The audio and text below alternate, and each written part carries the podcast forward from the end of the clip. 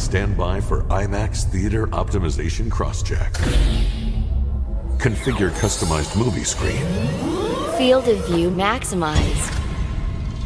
Power up revolutionary projection system. Crystal clear images enhanced. Calibrate powerful digital speakers. Laser aligned sounds perfected. Prepare audience for maximum impact. Audience engaged for full immersion. The world's most immersive movie experience begins now.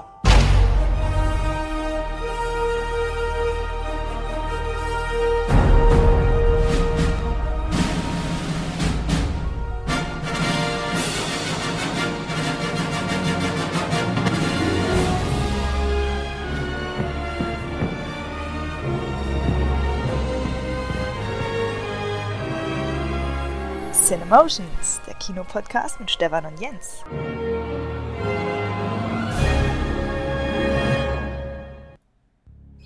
Jens, Stefan, grüß dich. moin moin. Es ist wieder soweit. Danke dir für deine Zeit und danke allen Hörern. Ihr seid bei Cinemotions, dem Kinopodcast von Menschen, die im Kino arbeiten oder gearbeitet haben, aber auf jeden Fall Kinofans sind. Und darum geht es auch heute. Wir haben tonnenweise News aus der Film-, Hollywood- und Kinobranche. Da ist richtig viel passiert und manches ist am Horizont, das wahre Erdbeben auslösen könnte. Ähm, und natürlich reden wir intensiv über das Einspielergebnis. Ist denn Geld verdienen mit Kino wieder möglich? Äh, wie stark ist Bond wirklich und was steht am Horizont? Der Kinoherbst beginnt, ist da. Genau. Und da nehmen wir euch gerne mit. Deswegen, da mir eigentlich auch keine revolutionären neuen Moderations- und, und, und Anfangssprüche einfallen, gehen wir doch direkt mal rein. Äh, in, in, wir haben uns jetzt, glaube ich, wie lange? Wir haben das am 30.09. Bond geguckt und das haben wir noch kurz aufgenommen am 1. Oktober, also fast drei Wochen, zwei Wochen jetzt nicht gehört. Von daher, wie geht's denn dir? Was, was gibt's Neues? Länger sogar noch, ne? Länger sogar. Ich war ja im Urlaub und danach bloß kurz die Bond-Besprechung. Stimmt, das war eigentlich ohne alles drumherum, ja, genau. Da konnte Genau, man ja. nichts, gar nichts machen. Ja, du Deswegen, hattest ja dann, ähm, ja, soweit ganz gut. Alles fit, alles easy. Bisschen ähm, Stress auf Arbeit, aber also gesunder Stress, der gut tut, weil viel los. Mhm. Aber ansonsten alles tutti. Deine privaten Projekte hier von, von was war's alles? Du wolltest doch, glaube ich, wieder eine physische Modellbahn oder du wolltest da irgendwie was, Habe ich. Ja, ja. irgendwie gerade Na, ich war. Ja, voriges Wochenende waren, also vorletztes Wochenende besser gesagt, ähm, war, war ich mal seit Ewigkeiten wieder in Leipzig auf der Hobbymesse, der Modellbahnmesse. Okay. Gleich verbunden mit einem Besuch bei unseren Eltern. Und ähm, meine Frau hatte Klassentreffen und deswegen hat sich das angeboten, da bin ich da hingefahren. Voriges Jahr ist das ja ausgefallen. Das war wieder schön, da hat es mich mal wieder so ein bisschen geflasht. Und ähm, Naja, erzähl mal ordentlich. Ich, gleich wieder ja, tausend. ich, ich verfolge dich Ja. ja auf Facebook und du hast ja, ich glaube, da einen Aussteller ziemlich dumm angemacht, ne? Auf Facebook bei einem Kommentar. Ja, das stimmt. Was ja, war da ja, los? Genau. Na, ich warte nun schon seit Ewigkeiten auf so ein neues Modell und ähm, das ist jetzt wieder verschoben. Sollte eigentlich 2019 schon rauskommen. Das ist jetzt auf 2023 verschoben oder 2024 sogar. Aber ohne irgendwelche Hinweise, keine Begründung, gar nichts. Es ist halt, das ist halt mega kundenunfreundlich und ja. Warte mal, naja. wir reden von einem Modelleisenbahn-Typ oder Genau, ja, ja. drei Jahre Genau. verschoben. Aber Also- die nennen halt auch keine Gründe, also woran es jetzt liegt, ob das jetzt ähm, Rohstoffmangel ist oder ob die Konstruktion, äh, ob es da ein Problem gab oder so. Da wird, du wirst halt abgespeist und das dauert halt noch. Und das ist so mega kundenunfreundlich. Ähm, naja, ist egal. Okay. Ja, wäre Ja. einfach gewesen, ne? Corona irgendwie vorzuschieben, aber naja, Ja, ja. wärst du auch nicht zufrieden. Manche wollen halt kein Geld verdienen. Naja, ich glaube, da gibt es in der Chefetage andere, andere Ja, Gründe, klar. aber interessant, aber ich fand das interessant, dass du da auch nicht hinterm Berg hältst. Also war War schön zu lesen. Und ähm, sonst habe ich Inspirationen gewonnen? Bist du jetzt irgendwie, also was gibt an so eine Messe? Nee, war schön. Ich habe auch ein bisschen fachgesimpelt mit so äh, mit Leuten, die so ein bisschen das bauen, was ich auch baue. Also so das Thema Harz, Harzer Schmalspurbahn. Da waren einige dabei. Der eine hatte so ein richtig schönes kleines Diorama gebaut und mit dem habe ich da irgendwie eine halbe Stunde fachgesimpelt, wie er das und das gemacht hat und ähm, ja, und da sind wir halt auch auf den Hersteller gekommen und äh, der hat genauso drüber hergezogen.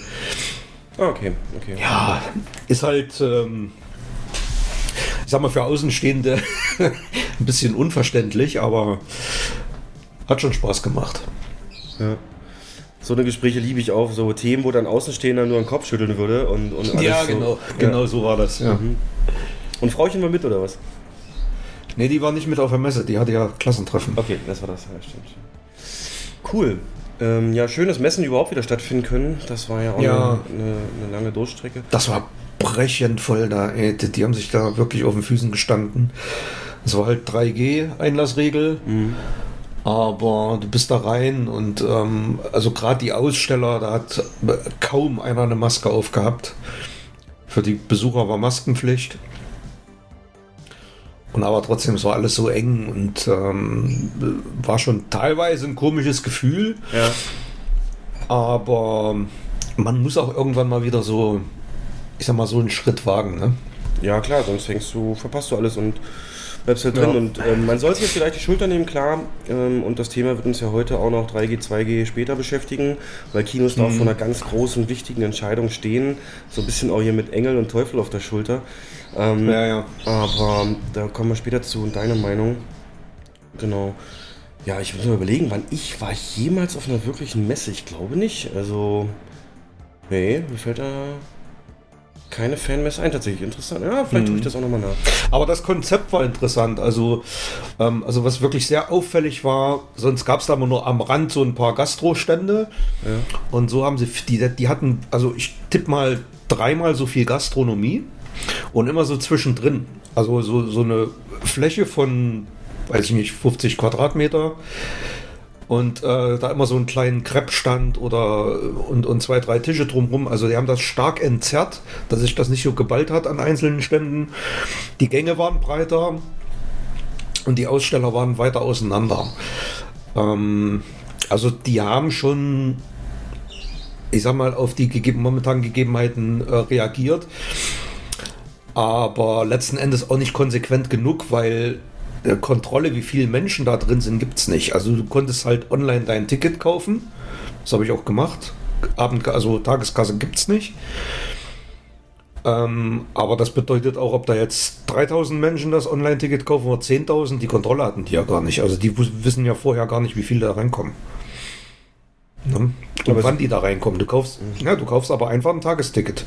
Okay. Das ist also- an allen drei Tagen gültig und die wissen ja nicht, welche Uhrzeit die Menschen da aufkreuzen und äh, da, da gibt es ja keine zeitlichen Slots oder so.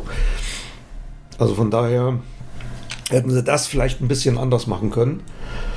Ähm, weiß ich nicht, so vier Stunden Ticket und, und so, so eine zeitliche, weißt du, so ein Zeitfenster vorgegeben, dass du da so ein Zeitfenster buchen kannst. Aber das gab es halt nicht. Das wäre vielleicht mal noch eine Idee gewesen fürs nächste Jahr, oder? Ja, gut. Gut, sollte da jetzt irgendwas passiert worden sein, hätte man über den Zeitungen da drüber gelesen, wenn da was ausgebrochen oder Massen-Spreader-Event gewesen wäre, genau, aber das war es ja nicht. Ja, Aber kann ich mir nicht vorstellen, weil es war ja trotzdem Maskenpflicht und 3G, also Ja, ja. Aber du hast schon völlig Du recht, ne? Man muss einfach wieder raus und äh, ja. das ja. Leben, hast du immer so oft gesagt, ist voller Gefahren so. Wenn es danach geht, kannst du auch nicht ins Mhm. Auto steigen so. Und ja, nee, finde ich cool. Finde ich richtig cool. Ja, Filmmesse, doch, natürlich. Filmmesse hatte ich ja miterlebt. Ähm, Würde ich auch super gerne mal wieder hin auf eine, aber Mhm. ist erstmal als Betreiber eher nur möglich. Aber gut, da kann man ja auch alles nachlesen zu. Äh, ja, bei mir auch große Veränderungen, sehr groß. Ähm, mit der Partnerin haben wir uns jetzt entschieden, lalala, ein äh, Haus zu kaufen. Und das sehr, sehr kurzfristig. Also ich weiß es noch, am 24. August habe ich das erste Mal das Haus besichtigt noch alleine damals. Also, also streng genommen hatten wir es ein paar Wochen eher gesehen. Und dann war aber, äh, weil so viel Interesse gerade ja da ist und kennst ja Immobilienmarkt und so, ähm, war das eine Mhm. Online-Besichtigung. Also da hat man dann so eine, weißt du noch, wie ich damals das Kino so 3D-mäßig äh, mit so einer Kamera vermessen habe und, und dass man das jederzeit online und, und die in der Zentrale in allen Gegebenheiten sehen können. Und so haben die es auch gemacht, haben dann eine 360-Grad-Kamera hingestellt und einen Link geschickt und dann konntest du halt ja, Etage 1, Flur und dann in alle Richtungen gucken, Etage 1, Bad und so weiter. War ganz okay, dachten wir uns, aber ohne es live zu sehen keine Chance. Und dann war meine Freundin weggefahren und ich komme, ich hatte dann gerade Zeit an einem Freitag. Wie gesagt, glaube das war der 24. August und da haben sie gesagt, ey, sie hatten doch eine Online-Besichtigung, jetzt ist auch möglich, äh, live zu gucken. Ich, äh, weil meine Freundin nicht da war, dachte, ja, weiß nicht, lohnt sich das und alleine hingehen und ach, du musst es doch auch sehen. Hm. Bin aber dann hingefahren, einfach mal und ich bin dann da raus und dachte nur, das ist es. Also ich hatte von Anfang an, wir haben uns auch schon ein paar andere Häuser angeguckt und bei allen gab es irgendwas. Ne? Entweder war es so komplett Oma oder, oder vermoddert oder viel zu tun noch und Zeug und blub. Und das Ja. ist aber echt toller Zustand und von der Aufteilung und hier schon Photovoltaik drauf und Glasfaser liegt an und so weiter und so fort. Also für mich total toll und auch Garten. Äh, Freundin hat ja einen grünen Daumen und äh, immer einen eigenen Garten, ganz wichtig für sie. Und ja, den gibt es auch und nicht zu groß und so kann man alles machen. Und dann habe ich gesagt, ja, das geil. ich gerade sagen, ja. Das ist es. So, und dann habe ich gesagt, wie sieht das aus? Kann meine Freundin da auch nochmal? Kommt auch mit dem Makler super verstanden, mit den Eigentümern ein bisschen Quatsch. Und dann hat die sich das später auch nochmal angeguckt. Hat auch gesagt, das ist es. Und dann haben wir da eben ein Gebot abgegeben. Und da kam dann aber raus, äh, das war irgendwie so 5000 Euro niedriger als der Höchstbietende. Und da habe ich gesagt, scheiße, können wir es irgendwie nachbessern oder so? Und dann sagt der Makler, nee, schwierig. Und wir haben uns dann schon komplett verabschiedet von diesem Gedanken. Und äh, so eine Woche später ruft mich der Makler an, hier, hören Sie mal zu, ähm, die, die da den Zuschlag gekriegt haben, die sind so ganz, ganz vorsichtig. Die wollen da auch nochmal mit dem Gutachter rein. Das dauert den Eigentümern alles zu lange. Die ziehen am 1. November woanders hin. Und wie sieht das jetzt aus bei Ihnen? Wollen Sie es nochmal nachbessern? Ich so, hä, das geht nicht. Ja, doch, geht. Ja, okay, machen wir. Dann halt die äh, 6000 dann eben mehr geboten und äh, dann, ja, die machen das, ihr kriegt das. Und jetzt war am 30.09. der Notartermin. Also, ich finde, das äh, ging schnell. Ich habe mich, also ich hatte mal so gesagt, ich habe mich teilweise schon mal für Schuhe mehr erkundigt als für dieses Haus. So, ich weiß, ich kann natürlich auch komplett mit Untergang werden, aber das hat so einen guten Eindruck gemacht und äh, die, die, die, die Eigentümer, so ältere Leute, die haben da auch vor zehn Jahren komplett renoviert und wirklich neu alles. Also toll, toll, toll. Und deswegen auch für den Podcast jetzt, das wird natürlich dann so ab 1. November, wo dann wahrscheinlich die Schlüsselübergabe sein wird und Kaufpreisüberweisung und alles. Das wird dann schon viel mehr, was ich da dann zu tun habe, logischerweise. Nicht, also man muss es nicht grundrenovieren, aber man muss natürlich die ganzen Schönheitsreparaturen und vor allem haben die oben, also ein drei Etagen Keller, Erdgeschoss oben und ähm, oben haben die halt ein Riesenzimmer, wo der Enkel gerade drin wohnt. Das müssen wir halt zweiteilen noch, äh, eine, eine Wand ziehen und eine Tür rein durch die Wand schlagen, ähm, damit da zwei draus werden für künftigen Nachwuchs mal. Und das wird extrem viel und dann natürlich auch das Ganze einrichten und, und Leitung und Zeug und bla. Aber, ja, was soll ich sagen? Ich äh, habe bald mein eigenes äh, Kino- und Zockerzimmer. Und Jens, da habe ich eine Frage an dich. Und zwar, das ist so eine Durchschnittsgröße, so wie, so wie deins, wo du jetzt drin sitzt, vielleicht ein bisschen größer. Auf jeden Fall habe ich schon den Plan so, ne? an die Wand kommt der Schreibtisch und unter das Fenster die Couch und gegenüber der Fernseher und so. Aber ich möchte gerne hinter den Schreibtisch, möchte ich eine Fototapete machen. Ähm, Gibt es ja heutzutage Services, wo du ein Foto hochladen kannst und die bauen dir dann eine Tapete, die kommt auf Rollen ganz normal, richtig krass. Und ich würde halt gern irgendeine Filmszene nehmen, also irgendeine ikonische Filmszene, aber eine, die nicht, die nicht so abgenudelt ist, äh, die schon irgendwie allen, die da reinkommen, sagen, yo, das ist ein Nerd, aber es ist kein, kein so Nerd-Nerd, weißt du? Und ähm, äh, also, was wäre denn so eine Filmszene, wo du sagst, die, also, weißt du, die ist episch, die ist vielleicht jetzt nicht die super bekannteste, aber, aber äh, auch filmgeschichtlich mega gewesen und, und ähm, also dieses offensichtliche hier, Pulp Fiction, wie da John Travolta mit Samuel Jackson da steht mit der Waffe im Anschlag, das ist nicht so, ne? Das hängt in jeder Studenten-WG so. Aber ähm, an so eine Szene denke ich halt, ne? Oder ich meine, Transformers wäre natürlich naheliegend, aber da gibt es nicht wirklich viele Transformers lebt halt von der Bewegung. Ne? Und, und so, ein, so, ein, so ein Foto von der Szene, äh, wie Optimus da steht oder so, glaube ich, wirkt nicht episch genug. Ähm, Star Wars habe ich natürlich auch überlegt. Gibt es richtig viel Auswahl. Man könnte natürlich Endor einfach nur Waldlandschaft nehmen oder Konzeptzeichnung von einem äh, oder technische Zeichnung hier vom Millennium Falke oder so. Aber ich bin mir noch nicht wirklich sicher. Wenn du jetzt da dieses, so ein Ding einrichten würdest oder an welche Szenen hättest du da so ein paar Input für mich, was sich so als Fototapete richtig geil macht in so einem Raum? Eine Szene, wo du sagst, ey. Schwer. Also es muss ja dir gefallen, ne? Ja. Und was mir bei dir sofort einfällt, ist ähm, Batman. Und da gibt es für mich die ikonischste Szene aus allen Batman-Filmen, ist als der ähm, das, das Batmobil, also nicht das Pferd, sondern das, was fliegt, mhm. aus dem ersten Batman mit Tim Burton, ähm, so durch die Wolken fliegt nach oben und vorm Mond anhält.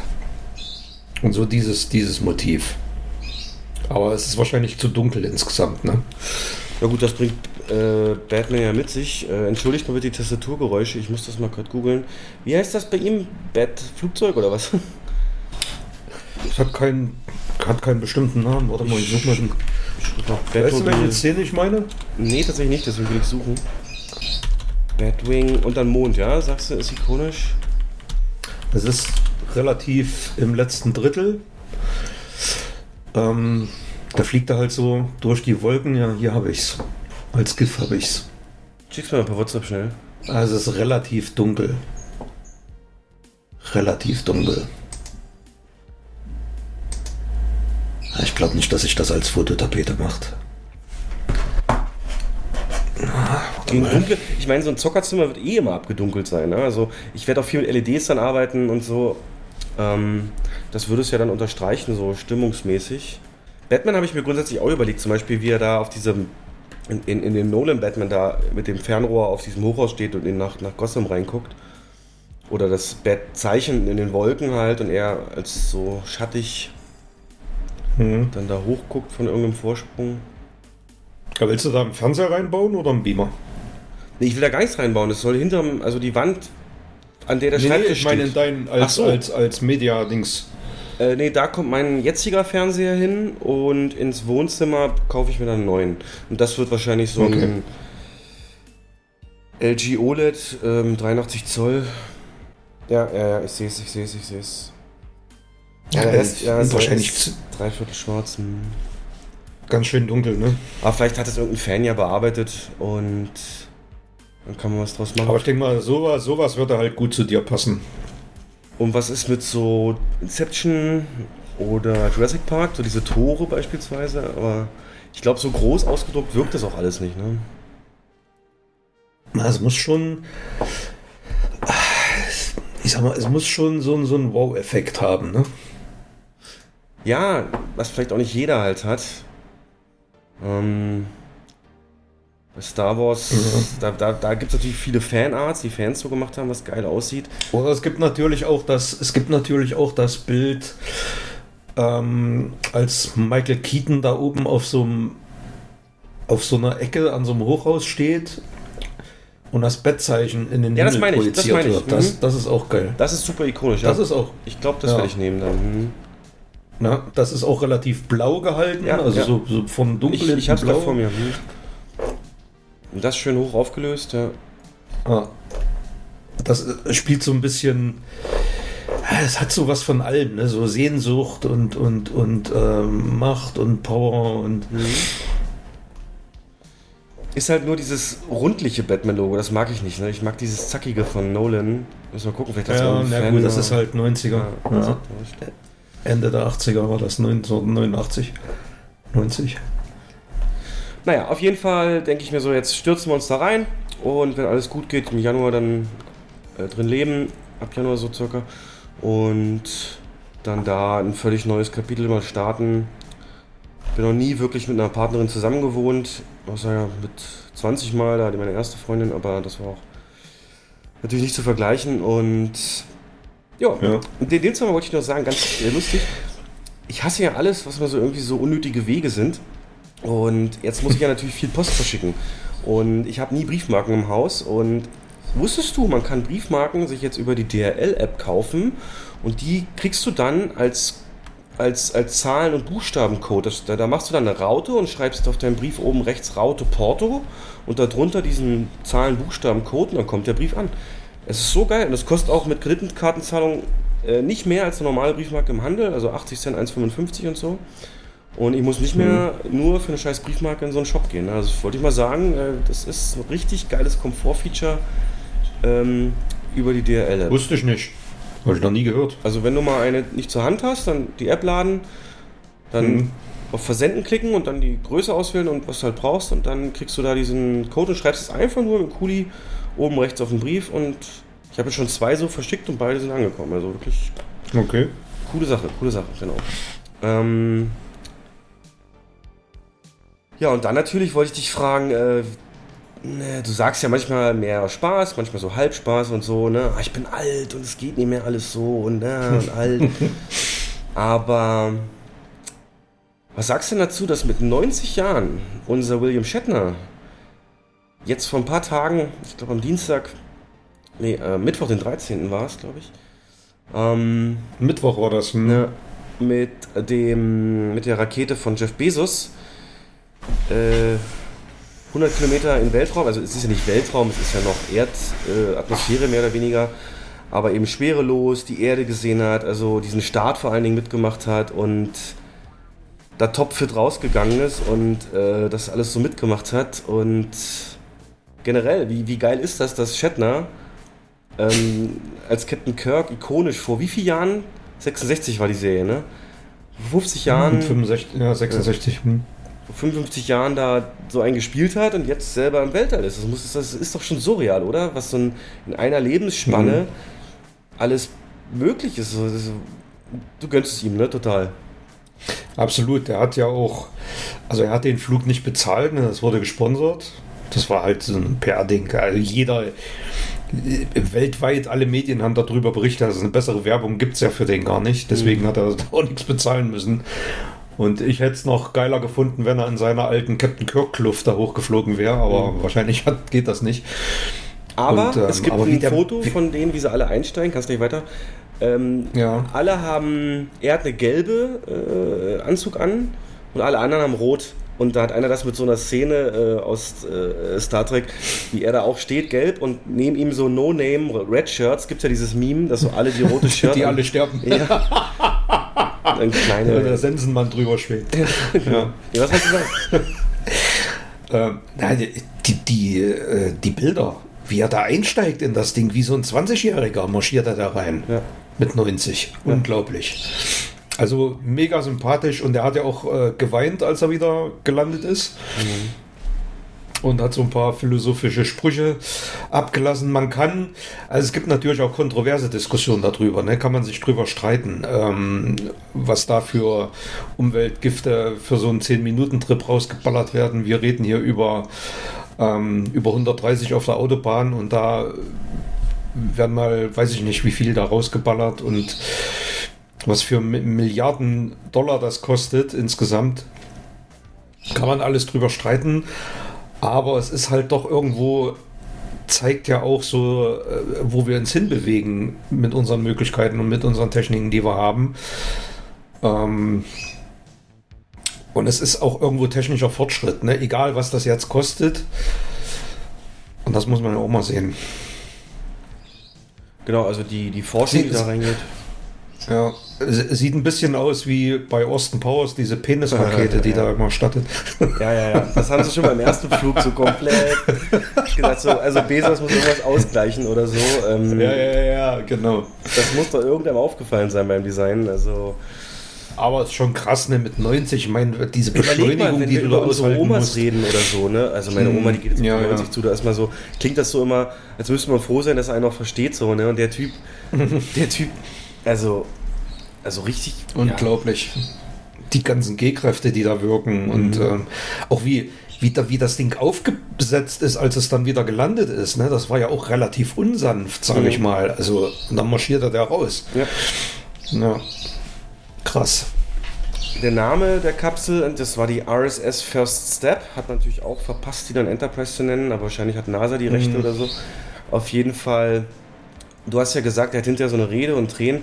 Da gibt es ja auch eine Ja. Kontroverse drum. Er ist dann eben auch ausgestiegen und hat angefangen eben zu erzählen, wie sehr ihn das beeindruckt hat. Vor allen Dingen deswegen, äh, weil es gibt diese sogenannte Astronautenerfahrung, dieses Overview Experience, dieses, das, diese Erfahrung, die du machst, wenn du die Erde als Ganzes, den Erdball so siehst und damit eben auch so Dinge wie eben keine Grenzen und vor allen Dingen aber das Dunkel drumherum und dieser helle Planet dann eben im, im kalten Weltall, was dir dann so bewusst wird und die dünne Atmosphäre, die von da oben, also die ist ja wirklich dünn und im Verhältnis halt, und, und, und dass du halt siehst, ab dahinter ist der Tod so und nur das hält uns sozusagen ab davon. Dieses, diese Experience hat ihn komplett mitgenommen. Er hat auch über Tod Mhm, er geredet und Mhm. also ich glaube, der hat eine Existenzkrise so ein bisschen von bekommen, aber ich glaube, es geht vielen so und viele Astronauten haben davon berichtet, dieses so, ne, wie man so sagt, dass einem so alles, was dann irgendwie noch ist, wirkt so kleinlich, was wir hier auf der Erde haben und dass man einfach nur drüber lachen kann, wenn man das so wahrnimmt. Also ich würde mir deswegen wünschen, dass viel, viel mehr Leute das so sehen können. Ja. Glaub Eigentlich ich, ist das ein großes, ist, ist ein großes Sauerstoffgerät, was wir mit uns rumschleppen. Ne? So. Ja. Es ist so, ja. ja, ein, ein Er Raumschiff. hat ja, er hat ja auch gesagt, ja genau, er hat ja auch gesagt allen, allen Kritikern, ne, ich habe es jetzt gesehen, die Erde ist äh, nicht flach. Hat er gesagt? Okay. ja, ja, hat er gesagt. Das ist ja geil. Überleg, da ist der Geist hier auch noch voll da. Ja, aber Ja. hast du dieses mitbekommen, wie, wie, wie, wie, wie, wie beschämend Jeff Bezos sich verhalten hat? Also er fängt da an zu reden und, und, und ist da halt auch den Tränen nah und Jeff Bezos neben ihm und, und ruft dann zu seinen Leuten da, ey, bringt mal Champagner. Die bringen ihm das und der macht das auf und in seiner Rede ähm, bespritzt er ihn dann mit Champagner und, und äh, du hast richtig gesehen, wie angeekelt Shatner davon ist, weil er das wirklich loswerden wollte, was er gerade sagt, sagen wollte. Und Ja, ja. da merkst du mal eben dieses, ne, Jeff Bezos groß geworden mit Dem Konsumunternehmen. war das dann, ja, der hat nur die Dollars klicken sehen bei sich dann in dem Moment. Ja, wie du sagtest, Die ganzen Werbewirkung. ne? Medien, Presse und ja, ja, extreme Werbewirkung. Ja. Ja, was glaubst du denn, wird ähm, Elon Musk jetzt Patrick Stewart fragen? Tja, und ich habe gestern einen interessanten Kommentar äh, auf die Online gelesen. Da hat einer geschrieben, ja, das war meine Ikone und bla bla.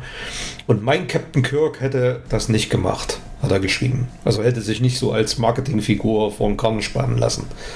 Aber ähm, ja, ich würde das jetzt nicht so sehen. Also es, er hat sich da vielleicht auch mal einen Traum erfüllt mit, mit Eben. 90 Jahren. ja. Ne? Überleg mal, als die Serie Ja. losging, war, war noch nicht mal die Mondlandung, ne? Und dann Nee, mhm. in einer Lebenszeit Kurz für, davor, für Zivilisten möglich. unglaublich, ja. Ja, ich glaube, Preise so Ja. ab 300.000 kannst du so einen Flug buchen. Aber ist natürlich, äh, ist natürlich äh, stark ausgebucht. Mm, Oder musst du dein Haus wieder verkaufen wahrscheinlich, ne? Ja, das Wenn du kommt das machen willst. Aber für 10 Minuten, ja, schon krass, schon krass. Ähm, Ja. Da überleg mal, ne, was die Kinder, die jetzt geboren werden oder die jetzt Kinder sind, was die noch alles äh, möglicherweise mitkriegen Mhm. werden. Wobei man natürlich sagt, durch Klimakrise und so wird das eher unangenehm für die, die jetzt äh, geboren werden. So ab 2050 sagt man ja, wird das hier alles sehr, sehr unangenehm. Aber ja, wir gönnen es ihm, Captain Kirk im Weltraum. Äh, besser geht's nicht. Und Ja. wir widmen uns jetzt, würde ich sagen, wieder ganz irdischen Problemen, beziehungsweise News, mh, was jetzt Kino und Branche angeht. Und da erstmal als erstes ein Follow-up. Wir hatten euch ja berichtet, dass es eine Klage gibt von äh, Scarlett Johansson, beziehungsweise deren Anwälten gegen Disney, wegen des, ähm, wegen des Releases von Black Widow gleichzeitig im Kino und auf Disney Plus, was so nicht mit ihr ausgemacht war und auch ihr Bonus vom Kinoeinspiel natürlich ähm, verhandelt wurde, wo man von ausgeht, dass Disney Plus da viel von weggenommen hat. Und die haben sich jetzt geeinigt und äh, diese Klage ist sozusagen aus der Welt. Es gibt nicht viel, was nach außen dringt, nur so offizielle Statements von Alan Bergman von Disney und Scarjos-Leuten und so weiter, die alle so sagen, ja, wir sind froh und konnten uns einigen und schätzen uns gegenseitig, haben uns alle lieb. Also ist Hm. ziemlich businessmäßig alles. Gerüchte halber sagt man, sie hat jetzt nochmal nachträglich ähm, eine Kompensation bekommen, wo die Streaming- und Box-Office-Einnahmen so ein bisschen zusammengenommen wurden und vielleicht noch einen kleinen Bonus für den ganzen Stress, den sie jetzt damit hatte. Ähm, und noch mehr hinter den Kulissen sagt man, dass ähm, ganz viele andere Kreative bei Disney sich auf einmal zurückgehalten haben, zu unterschreiben für neue Projekte. Allen voran mhm.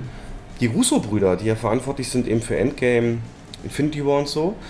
Ähm, also die wichtig, die größten Leute eigentlich in dem Universum, was Regisseure angeht. Die waren gerade, die haben gesagt, die haben die Verhandlungen für ein Projekt angehalten, solange diese Klage noch im Raum stand. Und Disney sagte, mhm. es war denen jetzt scheißegal, es ging denen nicht mehr um die Kohle, die wollten einfach nur, dass die negativen Schlagzeilen aus der Welt kommen und die wieder weitermachen können. Das, das war so ein bisschen wohl, dass es jetzt ja. so schnell ging, der Grund. Was natürlich auch interessant ist dadurch, dass die Russos überhaupt wieder ein Projekt haben im MCU. Das war ja nicht, nicht mhm. angekündigt in irgendeiner Form.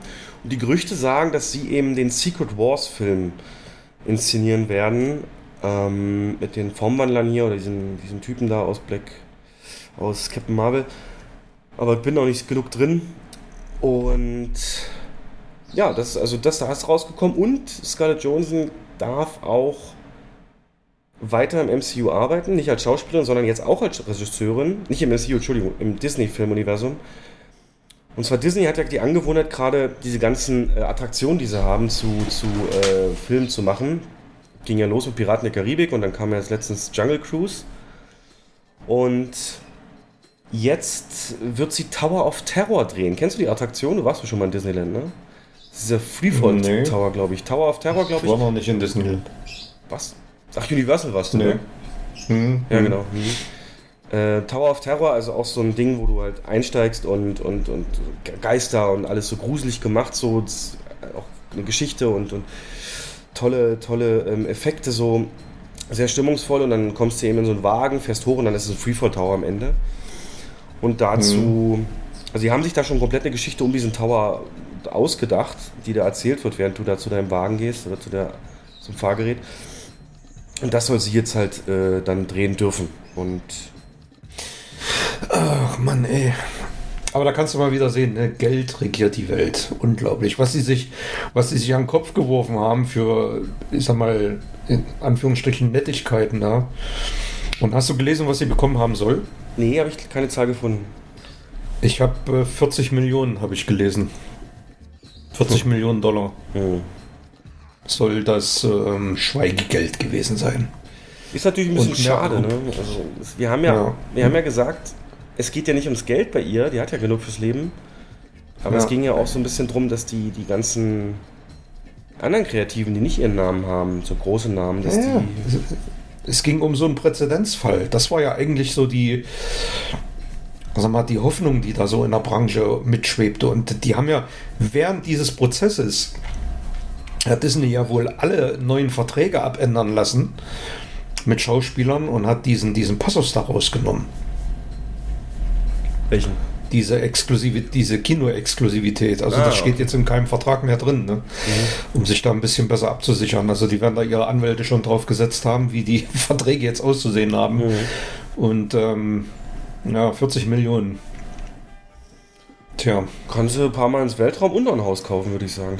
ja, so ist es. oh, das sind Summen, ey. Wenn ja, ich überlege, ne, wenn, ich, wenn ich den Kredit fertig habe, bin ich in Rente. Und das ist halt nicht mal ein Bruchteil von dem, was sie da jetzt aus dieser Klage rauskriegt, schon der Wahnsinn. Ähm, ja. Überleg mal, das ist wahrscheinlich sogar mehr, als sie für Black Widow bekommen hat. Als reine Gage, an, ne? Ja. Stinker. Ja. Als reine Gage. Ja. Hundertprozentig mehr. Mhm. Ja. Nur damit sie die Füße stillhält. Ich meine, das ist ja auch absolute Negativpresse und äh, ja.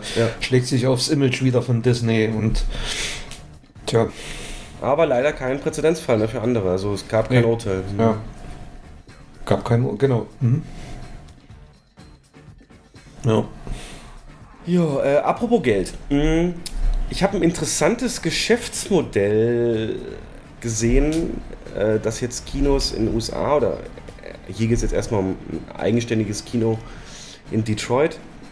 Ähm, das gibt ja jetzt ne, gerade in dieser veränderten Nach-Covid-Kinowelt äh, wird ja der Thema, das Thema Preis sehr wichtig bleiben und äh, da muss man sich weiterhin entwickeln und, und, und Lösungen finden, die, die eben dauerhaft die Ku- Kunden ansprechen. Was kostet bei euch so ein Bond-Ticket im Schnitt? Sagst du mir das mal kurz?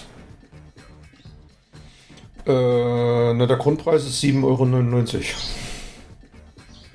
Ach so, und dann noch eventuell noch Und dann plus was? Ne, ja, plus Loge oder plus 3D, genau. Ah ja, okay. hm. Naja, auf jeden Fall hat sich hier ein Kino, so ein, wie gesagt, 10, 10 Leinwandkino in Detroit äh, Gegend, hat jetzt folgendes Modell. Testen die. Du zahlst innerhalb der Woche 20 Dollar und am Wochenende 25 Dollar für deinen Film. Aber kriegst dann ein Armband, wie, ähm, wie in so All-Inclusive-Hotels und hast unbegrenzt Essen und Trinken. Ähm, Also so ein All-In-Ding. Okay. All-Inclusive, genau. Also für 25 Dollar All-Inclusive äh, am Wochenende. Also Film plus Essen, so viel du willst. Jetzt ist die Frage, wenn man sich das mal so durchrechnet, so ein Bond-Ticket 10 Euro in der Loge und, und, und Essen, so ein typisches Popcorn-Menü, was kostet das mittlerweile? 12, 11? Nee, na, das kommt darauf an, was du nimmst. Ne? Also so, so ein typisches Popcorn-Menü, Marktpreis würde ich mal so um die 10 Euro. 10 Euro. Popcorn Cola. Ja, so 10, 11 Euro, genau. Genau, also bist du bei, bei 21 Euro für so ein Bond mit Essen und äh, 25 Dollar. Dollar ist ja schwächer als, als Euro, das heißt, wird auch so umgerechnet 20, 21 Euro sein. Mit dem Ding halt, dass du dann mehr haben könntest. Also dann kannst du auch noch dein Eis dazu holen und so weiter und so fort. Ähm, die Frage ist, was hältst du von dem Modell? Also, glaubst du, äh, wenn man weiß, das ist mein Preis und dafür kann ich so viel essen, trinken, wie ich will und den Film haben, damit kann ich planen, damit kann ich arbeiten, äh, würde sich das durchsetzen? Das ist so diese Buffet-Falle, ne? Das ist so all you can eat. Letzten Endes zahlst du wahrscheinlich sogar mehr, als wenn du äh, alles einzeln gekauft hättest. Hättest wahrscheinlich eine kleinere Größe genommen und dann halt kein Eis und kein äh, Schokoriegel noch dazu und was weiß ich nicht alles. Keine Ahnung. Also finde ich ganz schön. Das kommt immer drauf an, wie teuer das Kinoticket ist. Wahrscheinlich, wahrscheinlich ist das ein bisschen teurer als 10 Dollar da, oder? Kann ich mir vorstellen. Aufgeschlüsselt habe ich es nicht gesehen. Ich glaube aber, ja, so Richtung 10 Dollar. Wenn man sich Also es muss ja irgendwo durch, ja, ja, es muss ja, es muss sich ja auch fürs Kino rechnen, ne? Es muss ja durchkalkuliert sein. Ähm, der, der große Vorteil ist, du hast natürlich einen festen Betrag. Ja. Und du hast ja trotzdem dann eine Gewinnspanne drauf. Die ist ja in der Gastronomie im Kino relativ hoch. Und ähm, das ist der große Vorteil. Aber der Nachteil ist, dass der Kunde dann eventuell, es muss so eine Mischkalkulation sein. ne? Es gibt Kunden, die hätten vielleicht mehr ausgegeben, Kunden, die hätten weniger ausgegeben. Das ist wie beim Buffetessen. Das ist genau das Gleiche. Mit dem Unterschied, dass du beim Buffetessen natürlich öfter mal aufstehst und dir was holst. Ja, Und genau. Da bist du ja nur, ja, genau. Du verlässt ja eigentlich seltener, um nochmal Nachschub zu holen im Film. Ja. Ja. Ähm, ich kann mir vorstellen, ich weiß nicht, wie genau die das überprüfen wollen, aber wenn ich mit meiner Familie reingehe, weißt du, dann kaufe ich erst für mich, gehe wieder raus, hol für den nächsten, hol für den nächsten, hol für den nächsten. Mhm. Dann habe ich halt vier Leute versorgt. Ähm, aber ich glaube, da werden sie schon einen Riegel vorschieben.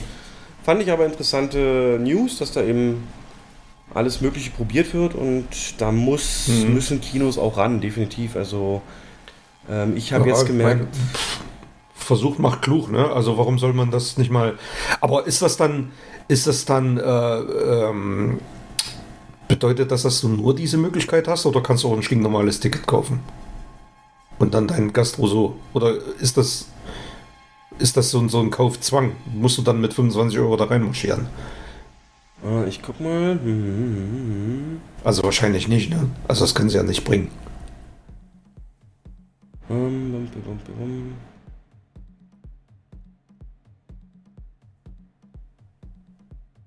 Ah, steht hier nicht. Ja.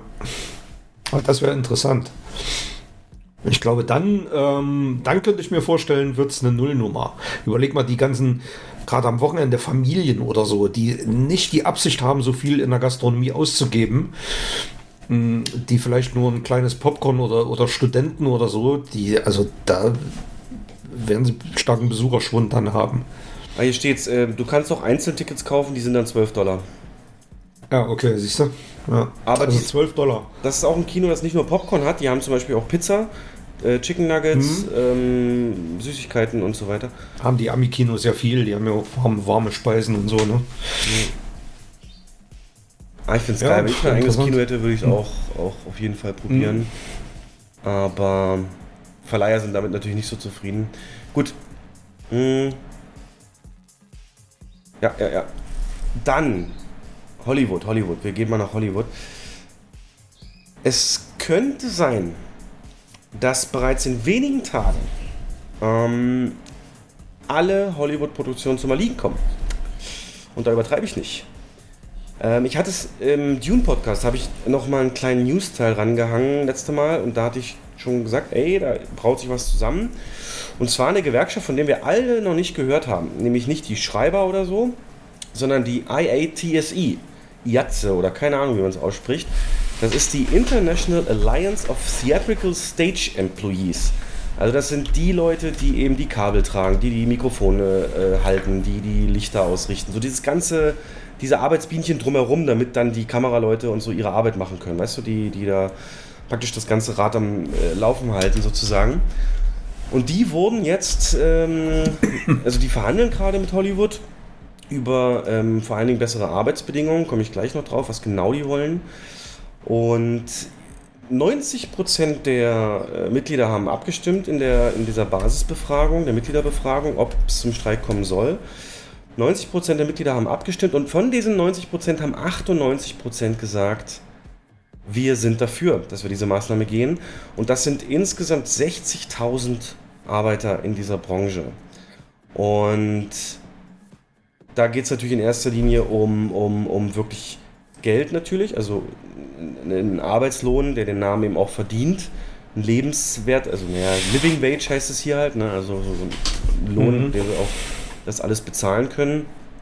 Und aber in Amerika ja noch viel schlimmer, ähm, die Arbeitsbedingungen sind teilweise halt sehr, sehr, sehr, sehr äh, schlimm. Aber erstmal noch kurz zu dem Streik. Ähm, die haben gesagt, am 18. Oktober um 0.01 Uhr würde das dann losgehen und das würde alle Produktionen in den gesamten Vereinigten Staaten zum Erliegen bringen. Das heißt, jede Serie, auf die du dich freust, jeden Film, auf den du dich freust, alles würde stillstehen und natürlich damit dann verschoben werden, früher oder später. Und dabei wollen die gar nicht so viel. Was genau wollen die? Überleg mal, für deutsche Verhältnisse ist es natürlich jetzt komisch, das alles zu hören, aber die streiken oder würden dann dafür streiken, dass sie zwischen den Schichten mindestens 10 Stunden Ruhezeit haben, was auf keinen Fall der Standard dort ist, und mindestens 54 Stunden Wochenende. Also ähm, des Weiteren wollen sie, dass es möglich ist, während der Produktion Essen zu sich zu nehmen, also Pausen für Mahlzeiten einzulegen, dass auch die Produktion kurz mal anhält fürs Frühstück oder Mittagessen. Ähm, und gerade wenn es um Streaming-Services geht, deren Produktionen sind noch schlimmer bezahlt. Da wollen sie auch sagen, es muss ein Ende haben, dass Streamer noch günstigere Preise für alles bekommen, damit das eben bezahlbar bleibt. Und da habe ich mir ein paar Kommentare durchgelesen und das ist wohl ganz üblich, dass es sechs Tage ähm, äh, Sch- Dreharbeiten gibt, also wo dann dann ein Tag Wochenende hast und ähm, sogenannte Shoots, die nennen sich Fretter Day, also äh, eine Szene wird gedreht, die, die Freitagnachmittag losgeht, aber nicht bis früh Samstag ähm, bis, bis Samstag früh nicht, nicht aufhört, also durch die Nacht hindurch bis Samstagmorgen. Ähm, und damit hast du dann effektiv noch einen Tag Wochenende, ne, anderthalb vielleicht. Das heißt, denen, die wollen den Grundlohn erhöhen, 10 Stunden Pause zwischen den Schi äh, äh, Schichten und ein 54 Stunden Wochenende. Dafür würden die alles zum Erliegen bringen. Und äh, das heißt natürlich noch nicht, dass es soweit kommt, denn man sagt, die Gewerkschaft hat es eher so in den Raum gestellt, dass es jetzt ein festes Datum gibt. Bis dahin müssen wir uns einigen, weil die sind natürlich alle sehr zögerlich und die Studios, ach ja, mach doch mal und so. Und jetzt haben sie halt mehr oder weniger die Waffe durchgeladen und noch nicht abgeschossen, aber erstmal gesagt, Leute, uns ist das ernst, ne? hört mal bitte zu und, und geht mal auf unsere Forderungen ein. Und die neueste Nachricht heute, vor ein paar Stunden habe ich die gelesen, ist, dass es hat der Matthew Loeb, der Vorsitzende dieser Gewerkschaft, hat gesagt, es ist jetzt Bewegung drin in den Gesprächen, aber wir sind noch weit weg von einem Deal. Und ja, also alle Produktionen, die noch nicht, was jetzt Dreharbeiten angeht, ähm, beendet sind, würden dann anhalten. Denn diese Gewerkschaft deckt alles ab, was nicht Virtual Effects, äh, Visual Effects Leute sind. Also die sind da nicht mit vertreten, aber alle anderen sind da vertreten. Und wie willst du, selbst wenn du Roger Deakins heißt, eine Kamera bedienen, die keinen Strom hat, ne, beispielsweise? Hm. Und, Weil Visual Effects sind immer andere Unternehmen, ne? die das dann für, den, für die Filmproduktion machen. die sind gar nicht organisiert, die VFX-Leute. Ja, ja. Da ist Das, die sind ja, die arbeiten ja unter ganz anderen Bedingungen, sitzen dann irgendwie. Aber ich stelle mir das schon. Also erstens, ich habe auf den äh, großen Filmseiten, Filmstarts, Kino.de oder so davon null gelesen. Gar Okay. nichts. Ich habe hab jetzt mal gegoogelt, ähm, habe jetzt auch einiges dazu gefunden. Aber auf keiner großen Filmseite. Also das finde ich schon seltsam. Und ähm, weil das ist doch schon ein mega Thema eigentlich, ne? Wahrscheinlich, Ähm, guck mal, den, den Schreiberstreik von, von Anfang der 2010er, glaube ich, oder Mitte 2000er, Mhm. den hat man ja auch erst so wirklich wahrgenommen, als der dann am Laufen war. Ne? Da hast du ja. Ja, überleg mal, wie viele Filme eigentlich dadurch verhunzt wurden. Ich habe letztens wieder ähm, äh, so, ein- so ein. Ich habe jetzt viel über Bond gelesen und da ging es auch wieder um Quantum Trost, also der, der Bond nach Casino Royale, Mhm. der so extrem abgefallen ist. Ja. Und der ist genau in dieser Zeit entstanden. Die haben halt den Film gedreht ohne Drehbuch. Die haben wirklich von Tag zu Tag ohne Drehbuch äh, gedreht. Und ähm, als, ja, als dieser Autorenstreik war, und ähm, habe halt wirklich einen Tag gedreht und dann ein paar Seiten für den nächsten Tag wieder geschrieben und so weiter und so fort. Deswegen ist das so ein verhackstückelter, unbefriedigender Film geworden, auch für den Regisseur und für das ganze Produzententeam, Broccoli und, und äh, Wilson, die waren ja da auch nicht zufrieden mit. Und jetzt sagt ja, sel- selbst Daniel Craig sagt ja, der Film war, war nix, aber ähm, sie hatten halt nichts. Also sie hatten haben halt ins Blaue reingedreht fast. Und da kann man mal sehen, was das zu, zu was das führen kann, sowas, ne? Und ähm, ich stelle mir das schon krass vor. Überleg mal, die, du hast einen Regisseur, der mit einer gewissen Szene nicht zufrieden ist. Die wird irgendwie 10, 20 Mal wiederholt. Und dann dauert es halt länger als 7, 8, 9, 10 Stunden. Dann wird es halt auch länger. Und das stelle ich mir schon schwierig vor, dann zu sagen, ja, okay, ihr habt jetzt Feierabend, schickt alle nach Hause, weil Nee, nee, die nee, 10 es Stunden geht nicht rum sind. darum, es geht nicht um die Schichtlänge, sondern Pause zwischen den Schichten. Ja, ja. Also die ja, Schichten können die am auch nächsten länger Ta- gehen. Ja, ja, klar, aber wenn die am nächsten Tag wieder um 8 Uhr Drehbeginn haben, dann müssen sie ja, an, müssen sie ja aufhören. Sonst haben sie ja diese 10 Stunden Pause halt nicht. Ne? So als Beispiel. Also das stelle ich mir schon krass vor. Aber ist auch irgendwo Meinst du, jetzt, verständlich, weil. meinst du jetzt, die Kreativität ist in Gefahr, dass dann, weil du das Beispiel gebracht hast, Regisseure dann sich eher, weil sie das im Hinterkopf haben, zufrieden geben mit einem Shot, den sie eigentlich nicht so toll finden, oder wie? Meinst du das? Könnte vielleicht sein, aber da muss, also was auf alle Fälle passieren wird, Produktion wird möglicherweise teurer, weil sich alles nach hinten verzögert, weil man solche Sachen dann halt einfach verschieben muss, noch einen Drehtag dranhängen muss, um diese Vorgaben einzuhalten. Das könnte ich mir schon vorstellen. Ja, Das muss man dann aber beim Drehplan einfach berücksichtigen. Dafür gibt es ja muss man Drehpläne. berücksichtigen. Manchmal ist es aber auch so, die warten, die sitzen halt stundenlang und warten einfach darauf, dass mal die Sonne rauskommt. Ja, ne? ja, oder ja. dass eine Wolke kommt. Oder das ist ja, das sind ja so die banalsten Dinge. Gut, man kann da heute viel mit, mit äh, digitalen Tricks arbeiten, aber also da stecken wir auch zu wenig im Thema, als dass wir uns da ein großes Urteil erlauben können. Aber also wirklich krasse Sache. Interessant zu, ähm, ähm, also was dann dabei rauskommt. Und das sind jetzt keine unerfüllbaren Forderungen, aber wie du schon sagtest, es geht Nee. nur um die Kohle. Und wenn du in, in Ja. den USA gerade bist du als Arbeitnehmer halt das schwächste Glied. Und dann Mhm. hast du hast du das Problem, dass die Studios, die eben dir den Job geben, dass die halt die Bedingungen diktieren. Und jetzt in, ist ja mit Ja. Gewerkschaften eh nicht so weit her in den USA. Und ähm, ja, ich glaube, bevor die da die teuren anhalten, also ich glaube nicht, dass es zum Streik kommt, aber ich finde es gut, dass es jetzt mal zumindest hier ey, eine Seite gibt, die gegen die Studios auch was sagen kann. Weil wie du schon auch richtig gesagt hast, die, die VFX-Leute, also die, das, die müssen sich mal organisieren. Also die Berichte, wie teilweise da durchgearbeitet wird, wochenlang, 80, 100, 150 Stunden Wochen, ähm, das ist nicht gesund, ne? Und, und, und immer für den, der es für den geringsten Preis macht und so.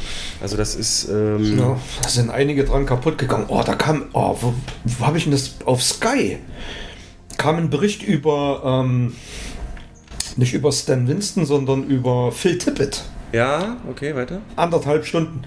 Und das war extrem interessant, ähm, wie, wie er teilweise seine Gesundheit draufgegeben hat, als er an, an diversen Filmen gearbeitet hat, wirklich monatelang durchgearbeitet, ohne einen Tag Pause. Und das passt jetzt genau da rein. Ne?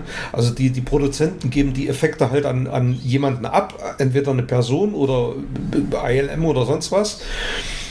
Und ähm, dort wird halt dann wirklich so lange dran gearbeitet, bis das Ding im Kasten ist an irgendeiner Effektszene. Und damals in den 80ern diese ganzen Stop-Motion-Szenen für, für Imperium schlägt zurück oder für, für Robocop und so, das war mega interessant. Das ist ja mega langwierig auch, die ganze Arbeit. Und ähm, hat ja auch ein paar Oscars dafür bekommen. Aber er hat auch klipp und klar gesagt, ähm, es gab Tage, da ist er dann einfach zusammengebrochen, weil, weil er körperlich nicht mehr konnte. Und das passt hier jetzt gerade gut rein. Ne? Wobei bei Phil Tippett und solchen großen Namen, glaube ich, ist es eher der Fall, oder auch das Star Wars Beispiel, das sind Leute, die machen das aus eigener Leidenschaft heraus. Die sind Ja, so. ja, klar. War es ja auch. Ja, Ja, für viele ist ja hier, diese Jobs sind ja nicht so sehr kreativ. Das ist ja wirklich eher so dieses so, ähm, naja, halt das Die Drumherum. Ja. Und die machen das halt, um, um Essen auf den Tisch zu kriegen. Und Ja, ja, aber viele sind halt auch, viele ähm, sind auch, also gerade so Kameraassistenten oder so, für die ist das dann möglicherweise auch so ein Karriere, eine Karriereleiter, so die unterste Sprosse. Und äh, wenn man da die Füße stillhält, ähm, hat man eventuell eher eine Chance für eine nächste Produktion gebucht zu werden oder angestellt zu werden, als wenn man sich da über Arbeitsbedingungen beschwert. Also da ist man dann wahrscheinlich sofort raus aus der Branche und hat aber überhaupt keine Chance, mal eine Kamera selber zu bedienen oder so irgendwann. Also stelle ich mir schon relativ hart vor, das Business. das auf jeden Ja. Fall, gerade bei den Jobs, die viele machen können. Ja. Genau. Ach je. Naja, wir werden das weiter verfolgen und wenn es soweit kommt, dann wird es nie dagewesenen Stillstand halt geben in Hollywood. Das natürlich nicht so weitergehen kann und einer wird dann eben früher oder später einknicken. Und das werden wahrscheinlich die Studios sein, ja. In dem Fall, ich bin ja kein Fan von Streiks, wie du weißt, aber, ähm, Ich auch nicht. aber hier finde ich es halt gerechtfertigt. Ne? Es gibt auch Streiks, wo ich es nicht als gerechtfertigt ansehe, was da gefordert wird. Du weißt genau, was ich meine. Und äh, von daher bin ich hier voll auf der Seite. Genau. Ja, schön. Ähm, wer das googeln will, IA, ähm, IATSE ist die Gewerkschaft und dann einfach Streik und dann könnt ihr das mal finden. Gehen wir zu was anderem, was schon abgedreht ist oder so gut wie fertig, glaube ich, wo wir uns noch auf die Schulter geklopft haben, dass höchstwahrscheinlich das ZDF bei uns zuhört, denn eine Verfilmung von dem deutschen Buch Der Schwarm, der Frank Schätzing Bestseller und somit, also ich habe ja irgendwann aufgehört, Bücher zu lesen, aber das war so eins, als ich noch Bücher gelesen habe, äh, das mich unfassbar, unfassbar mitgenommen hat und das ist jetzt mehr oder weniger abgedreht durchs ZDF als Verantwortliche oder Auftraggeber und die haben das auf Englisch drehen lassen. Mit dem Hintergedanken, dass es dann an möglichst viele ähm, Auslands-TV-Anstalten und, und vielleicht auch Streamer verkaufen können. Ähm, ist eine Premiere fürs ZDF, die hatten das in der Form noch nie gemacht. Und da wäre jetzt die Frage, hältst du als überfälligen Schritt, ne? dass man, dass das passiert, äh, weil wir leben in einer filmisch internationalen Welt einfach. Und kann man nichts gegen sagen. Ne? Hast du die Set-Fotos gesehen? Also die haben wirklich riesige Wassersets aufgebaut. Ähm, riesige Blue, Green und, und, und Hintergrundscreens und äh, richtig beeindruckend. Also Ich habe nur dieses, ähm, dieses Hauptfoto gesehen mit diesem riesen Strudel da, wo das Schiff da oben lang, hm, das wird es wahrscheinlich sein. mit diesem riesen Strudel und die, die Delfine da und ja. Ja, naja klar. Es ist wahrscheinlich auch eine sehr teure Produktion. Ähm, und da es ein Bestseller ist, versucht man das auf den internationalen Markt zu bringen. Und das, da ble- da bleibt nur ähm, äh, als Konsequenz nur das auf Englisch zu drehen, weil alles andere macht dann keinen Sinn. Das hat man ja auch schon bei diversen anderen Sachen gemacht. Was denn? Welche? Weißt du einen? Na, also bei Filmen zum Beispiel, damals die deutsche Produktion Unendliche Geschichte hat man auf Englisch Mhm. gedreht, um die international vermarkten zu können. ne? War ja auch ein rein deutscher Film, Wolfgang Petersen, ein paar englische, paar, paar amerikanische Schauspieler mit reingenommen. Und das war so ähm, direkt eigentlich die, die Voraussetzung, ohne, wenn, wenn man den auf Deutsch gedreht hätte, hätte man den niemals in den USA vermarkten können, den Film. Und das ist hier genau das Gleiche. Ja. Ja. Aber wäre das nicht auch was fürs Kino gewesen, der Schwarm? Wahrscheinlich hätte man es dann nicht so umfangreich erzählen können. Ne? Wahrscheinlich hätte wäre man der Serie dann nicht so, dem, dem Buch nicht gerecht geworden. Ja. Es Zu gibt sehr aber- gestrafft. Ja, mehrere Handlungsstränge. Man hätte es so Armageddon-mäßig schon aufziehen können, aber das wäre dann halt auch so ein. Ich glaube, wäre viel unter den Tisch gefallen. Und gerade aktuell muss man ja sagen, gute Serien stehen ja Kinoproduktionen in nichts mehr nach. Ne? Und Mhm. deswegen ist einfach Zeitgeist. Also finde ich. Finde ich ähm, hervorragend. Und freue mich jetzt endlich. Hier steht leider kein Release-Datum oder so. Ah, die Besetzung ist auch relativ strange. Ne? Klaas Häufer Umlauf Was? Das habe ich noch nicht gelesen. spielt den Tauchrobotik-Experten Roskowitz. Oh nein, wirklich? Oh, bitte. Oh, hoffen. Ja. Oh nein. Oliver Masucci ist der Kapitän. Das finde ich gut. passt super. Ja. Und viele unbekannte Namen.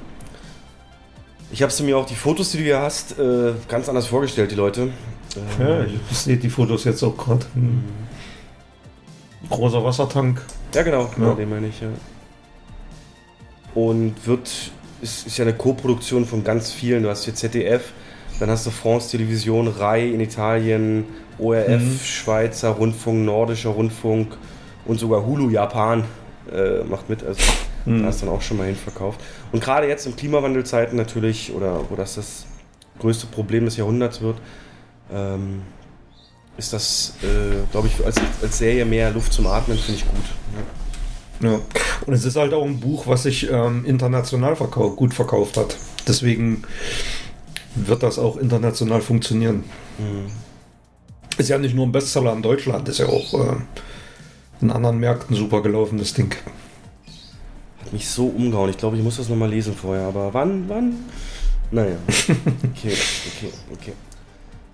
Ähm, du kannst übrigens auch mal News reinhauen, wenn du, wenn du sagst, hier passt die gerade oder so. Ansonsten gehe ich einfach meinen Strom mal Mach, weiter. mach, ich hab, so viel, so viel habe ich gar nicht.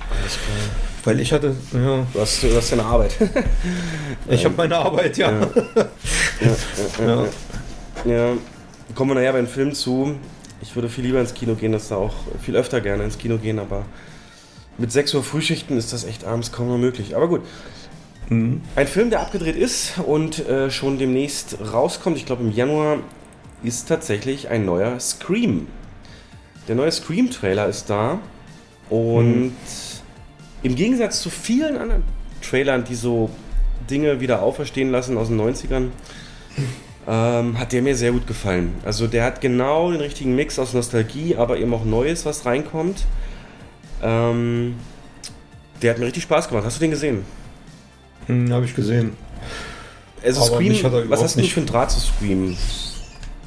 Ja, ich habe, also den vierten habe ich gar nicht gesehen, die ersten Mhm. drei Jahre. Ähm, fand ich damals super innovativ, war halt äh, A, eine Hommage an wirklich den klassischen Horrorfilm und B, hat er den aber auch mega auf die Schippe genommen. Also es war genau das, was zu dieser Zeit damals gebraucht wurde und ähm, hat sich auch nicht zurückgenommen, was ich sag mal, grafische Gewalt angeht und hat einen schönen Twist am Ende gehabt. Also ich fand ihn sehr gut. Der zweite war für mich mega vorhersehbar damals. Der dritte ist dann abgefallen, finde ich. Ähm, aber so als Trilogie haben die schon, haben die schon gut funktioniert. Aber ich fand jetzt, ich habe den Trailer gesehen, ich habe überhaupt nichts Neues gefunden. Das war doch wirklich exakt wieder genau das gleiche. Das Interessante ist, der heißt ja auch wieder Scream, wie der erste Teil. Der hat keinen Scream 5 oder so im Titel oder Scream Legacy oder sonst irgendwas, heißt simpel Scream. Aber Ja. was genau fandest du an dem Trailer denn, ähm, ja, was fandest du da dran neu? Also ich habe da nichts Neues gefunden. Also ich fand's, guck mal, die, die, die, also meine Geschichte von Scream ist ja auch eine besondere. Also zunächst kam der erste Teil, von welchem Jahr ist der? Weißt du was im Kopf? Ähm, 99, 99, 2000 sowas? Scream Release Date. Schnell googeln, wir sind doch da. 96. Se ah, 96. Genau, oder? Nee. Also hier steht Sicher? 96, 96 Film. Hm. Ach ja, gut, okay, dann war das der zweite oder dritte, die dann. Ja, alles klar. Hm. Ähm, also Ende 96, 97 dann vielleicht in Deutschland. Da war ich halt so in dem Alter, wo ich so gerade diese Filme und alles so für mich entdeckt habe und, und, und auch in einem Alter, wo eben Internet und so gab es in der Form nicht und du hast dich dann wirklich auf Filme war immer noch was Besonderes. Ne? Wir haben ja in den 90er-Podcast viel drüber geredet und diese Videoabende Ja. und Zeug und das noch zu holen und sich darauf einlassen. Handys haben dich nicht abgelenkt, du hast nicht alle Filme der Welt per Klick äh, aufs, konntest du nicht aufrufen. Also es war eine Zeit, wo das halt wirklich noch wirklich was Besonderes war. Und gerade als Kind, wo du dich natürlich, oder Jugendlicher, wo du dich wirklich ganz anders natürlich auf Filme auch einlässt. Also Scream, es gab da mal so eine Phase, da habe ich mich wirklich in jeden Film komplett also ich wollte Filme lieben und habe sie dann geliebt und wollte alles davon dann haben und, habe mir zum Beispiel auch den Scream Soundtrack CD damals gekauft. Ne? Eigentlich kein so Soundtrack, der dir in Erinnerung Okay. bleibt, aber hatte doch ein Thema, das mir gefallen hat und ich wollte das weiter spüren, diese Emotion, die ich beim Film hatte und habe dann da schon angefangen in meiner Freizeit äh, bei den Hausaufgaben oder so äh, Scream, äh, Quatsch, äh, Soundtracks zu hören. Habe mir damals auch den Volcano Soundtrack geholt oder, oder, oder Jurassic Park natürlich. Also das war, auch Speed hatte ich auf, auf Scheibe, liegt hier noch rum irgendwo. Also da war, hatte ich so eine Zeit, da wollte ich das immer komplett rein und ähm, der Film, da war ich, wie alt war ich in 97? Da war es dann, da war ich so 13, 14 und ich habe natürlich nicht im Kino gesehen, sondern dann später äh, im Fernsehen. Also war ich dann wahrscheinlich so 15, 16 und das war natürlich Schulgespräch, ne? Als der dann im Free TV mal kam oder so. Hast du Scream gesehen? Ach du Scheiße und der Killer und am Anfang und voll Blut und wenn die da durchs Wasser rennen, siehst du voll die Titten und so. Weißt du, was halt Jugendliche so reden? was ja dann auch in Scary Ja. Movie extrem auf die Schippe genommen wurde. Ja, weißt du, warum ich vorhin so lachen musste? Nee. Wir haben gest gestern Abend Scary Movie geguckt. Oh nein. Ja. Nein. Da kannst du natürlich Nicht nicht ernst dran. nehmen. Ja. Aber ich habe auch alle Szenen präsent. Ne? Das Popcorn, wie das dann so riesengroß wird und, und diese dann Zeitlupe dann langläuft und äh, wie der dann kifft und, und die Maske so lacht auf einmal. Ja, ja. Hm. Was geht ab? Was ah, Ja, das war so scheiße. War das. rum, rumgezappt, rumgezappt auf allen Streamern. Was, was können wir denn mal gucken? Ah, ja. Ja. Ähm, ja, ja. wirklich, genau, also der hat kulturell Impact gehabt, sagen wir mal so, ne? Auch diese Officer Regeln, Goofy. die er da etabliert und ja, genau, richtig. Mein Finger. ähm, Geschluckt.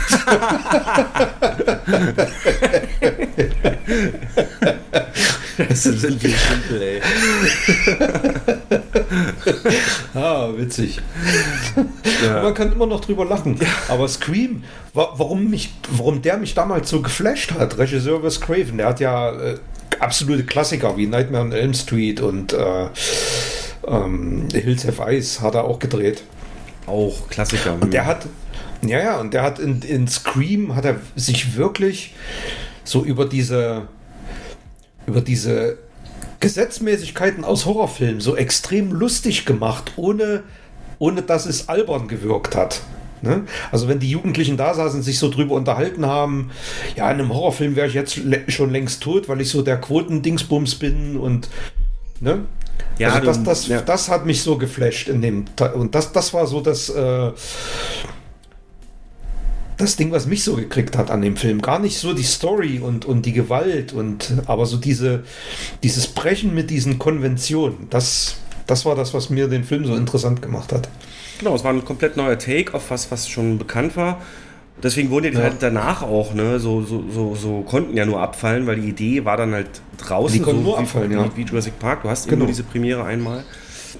Mhm. Ähm, Scream 2 habe ich trotzdem eine besondere Erinnerung dran, denn das war ein Film, den habe ich, das mein erster Film, den ich in den USA gesehen habe. Das war Anfang 2000, glaube ich, 2001 oder 99. Irgendwie so in dem Dreh waren wir zum ersten Mal in den USA. Meine Eltern, andere Eltern und äh, gute Bekannte und deren Kinder. Und äh, da waren wir in Fort, ich weiß es noch, in Fort Lauderdale gab es einen Zwischenstopp. War auch so ein Roadtrip mehr oder weniger. Und äh, mit, mit Disneyland halt Orlando auch, da, daher kenne ich das dann. Und da habe ich in Fort Lauderdale, bin ich abends losgestiefelt und habe Scream 2 geguckt im Kino, im amerikanischen. Voll dumm so im Nachhinein, alleine los und alles, aber ähm, wa- deswegen, also da habe ich eine besondere Bindung zu. Und hier fand ich es halt so, die haben A, sehr viel Reminiszenzen, also es soll wohl sogar noch das Originalhaus aus dem ersten Teil sein, wo da die erste Szene auch stattfindet. Und dann hast du aber, und das fand ich eben gut, dieses Selbstreferenzielle, das wiederholen die nicht eins für eins, sondern die gehen, die nehmen die verstrichene Zeit halt und gehen da eben sehr selbstbewusst, also im Sinne wirklich bewusst, von Bewusstsein, ähm, ran, wie eben zum Beispiel, hey, ich bin Sidney Prescott, na klar, ich habe immer eine Waffe. Also, dass die komplett diese vergangenen Ereignisse mit in die Handlung nehmen und sie ist natürlich jetzt nicht mehr, sie wurde jetzt, wird ja auch im Trailer gesagt, ey, du bist irgendwie viermal von so einem Typen verfolgt worden, wenn uns einer helfen kann, dann du, dass man das so in die, die Richtung macht, weißt du, dass, dass man eben das voll anerkennt, hey, die hat jetzt Erfahrung mit den Killern, das ist jetzt hier die Heldin mehr oder weniger, oder die uns da raushelfen kann. Und deswegen holen wir sie und es geht wieder los. Ähm, die können, also das, deswegen glaube ich, wird es auch was Neues, weil mit dem Wissen von jetzt wird sie natürlich gänzlich anders ähm, äh, da die ganze Jagd nach dem Killer oder das Aufklären, wer es ist, ablaufen, vermute ich. Aber trotzdem hast du bei den Leuten, die neu sind im Cast, die das alles so noch nicht erlebt haben, hast du halt die klassischen, der Killer ist auf einmal, steht hinter ihr Szenen, auf die ich auch immer stehe. Ähm, genau, also es ist jetzt kein Must-See, wenn ich den jetzt nicht mitkriege im Kino. Oder versteckt sich hinter der Couch und die Füße gucken vor. Ja, genau. Nee, du siehst mich nicht, du siehst mich nicht. Ja. Scheiße. Ja, man kann es kaum mehr ernst nehmen. Nee. Also ich weiß nicht. Hast du den vierten, hast du den vierten gesehen? Nee, auch nicht. Ich habe den halt gar nicht gesehen. Hat, hat mich überhaupt nicht mehr interessiert. Deswegen so richtig Interesse habe ich am fünften auch nicht. Ich habe irgendwie, ah, das ist für, das ist für mich so eine Cash Co. Das ist noch schlimmer als bei Halloween. Da, Halloween hat so eine ja, es ist eigentlich eigentlich ähnlich wie Halloween. Ne? Laurie Strode gealtert und äh, Sidney Prescott. Gut, die ist noch relativ jung. Ähm, Aber es ist so. Es ist vor allen Dingen eine Welle an, an, an naja, nicht Remakes und, und auch nicht und, ja, doch schon Fortsetzungen. Eins zu Ja. eins, was du gesagt hast, könnte man ja auf Matrix beziehen. Ne? Da ist, ähm, Genau das Gleiche, ja klar. Das Ne. ist auch eine Ke ja, man ver- versucht, wie, man versucht so alte erfolgreiche Sachen wieder vorzukramen und äh, ich finde warst halt schön, wenn man mal, halt geflasht, ne? Obwohl Ja, der jetzt auch ich nichts auch, Neues erzählt. ja, das weiß man ja noch nicht. Ja, weißt du hier am Ende auch nicht. das Klar, weiß es man nicht Also, ja, ja, keine Ahnung. Vielleicht ist es auch ein dummes Vorurteil von mir. Das mag ja alles sein. Vielleicht ist es ja auch wirklich ein guter Film oder wird es ein guter Film. Keine Ahnung. Das kann man nicht wissen. Aber-. Kann man nicht wissen, aber ich würde mich halt, also ich fände es halt schön, wenn mal, ah, wenn, auch im Horrorgenre mal wieder so, so, so ein Innovation im Kino sehen könnte. Also mal wirklich was grundauf Neues. Eine neue, frische, junge Idee, ein kreativer Filmemacher, der mit, mit einer richtig geilen neuen Idee daherkommt und nicht Saw Nummer 9 und Scream Nummer 5 und Halloween Nummer 12. Weißt du, mal so was ganz Frisches. Jetzt wollen sie ja den Exorzisten, der soll jetzt auch Ja. neu rebootet werden. Ich denke mir, was soll das alles? Das sind alles perfekte Filme. Die funktionieren doch auch noch nach, nach 40, 50 Jahren für sich. Da gucke ich mir lieber das Original noch dreimal an. ja, du, aber die junge Generation nicht. Ja, da, da hast du natürlich recht. Das ist so ein, ja, stimmt. Also die Sehgewohnheiten sind Aber dafür trotzdem- anders geworden. Das, das stimmt. Aber gerade, aber auch Horrorfilme sind immer. Es gab immer so Hochzeiten aus Horror, äh, in dem Horrorfilme wirklich super im Kino funktioniert haben. Das waren immer Zeiten, in denen so, so eine depressive Phase in der ähm, Gesellschaft war.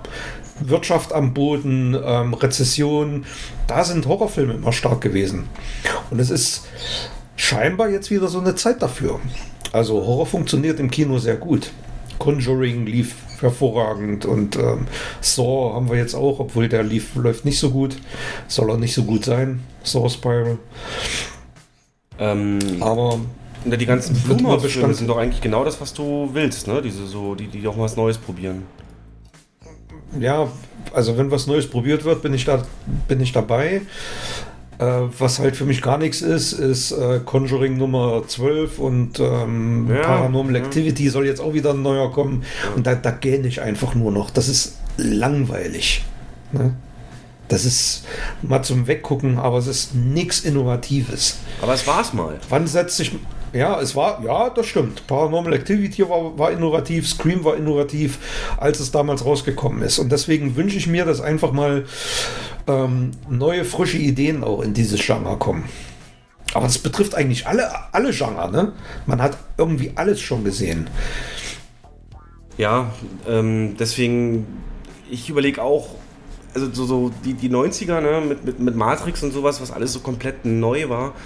Ähm, Ja. Man hat das Gefühl, das kommt nicht mehr, aber ich glaube, wir sehen es einfach auch mit unserer Erfahrung anders.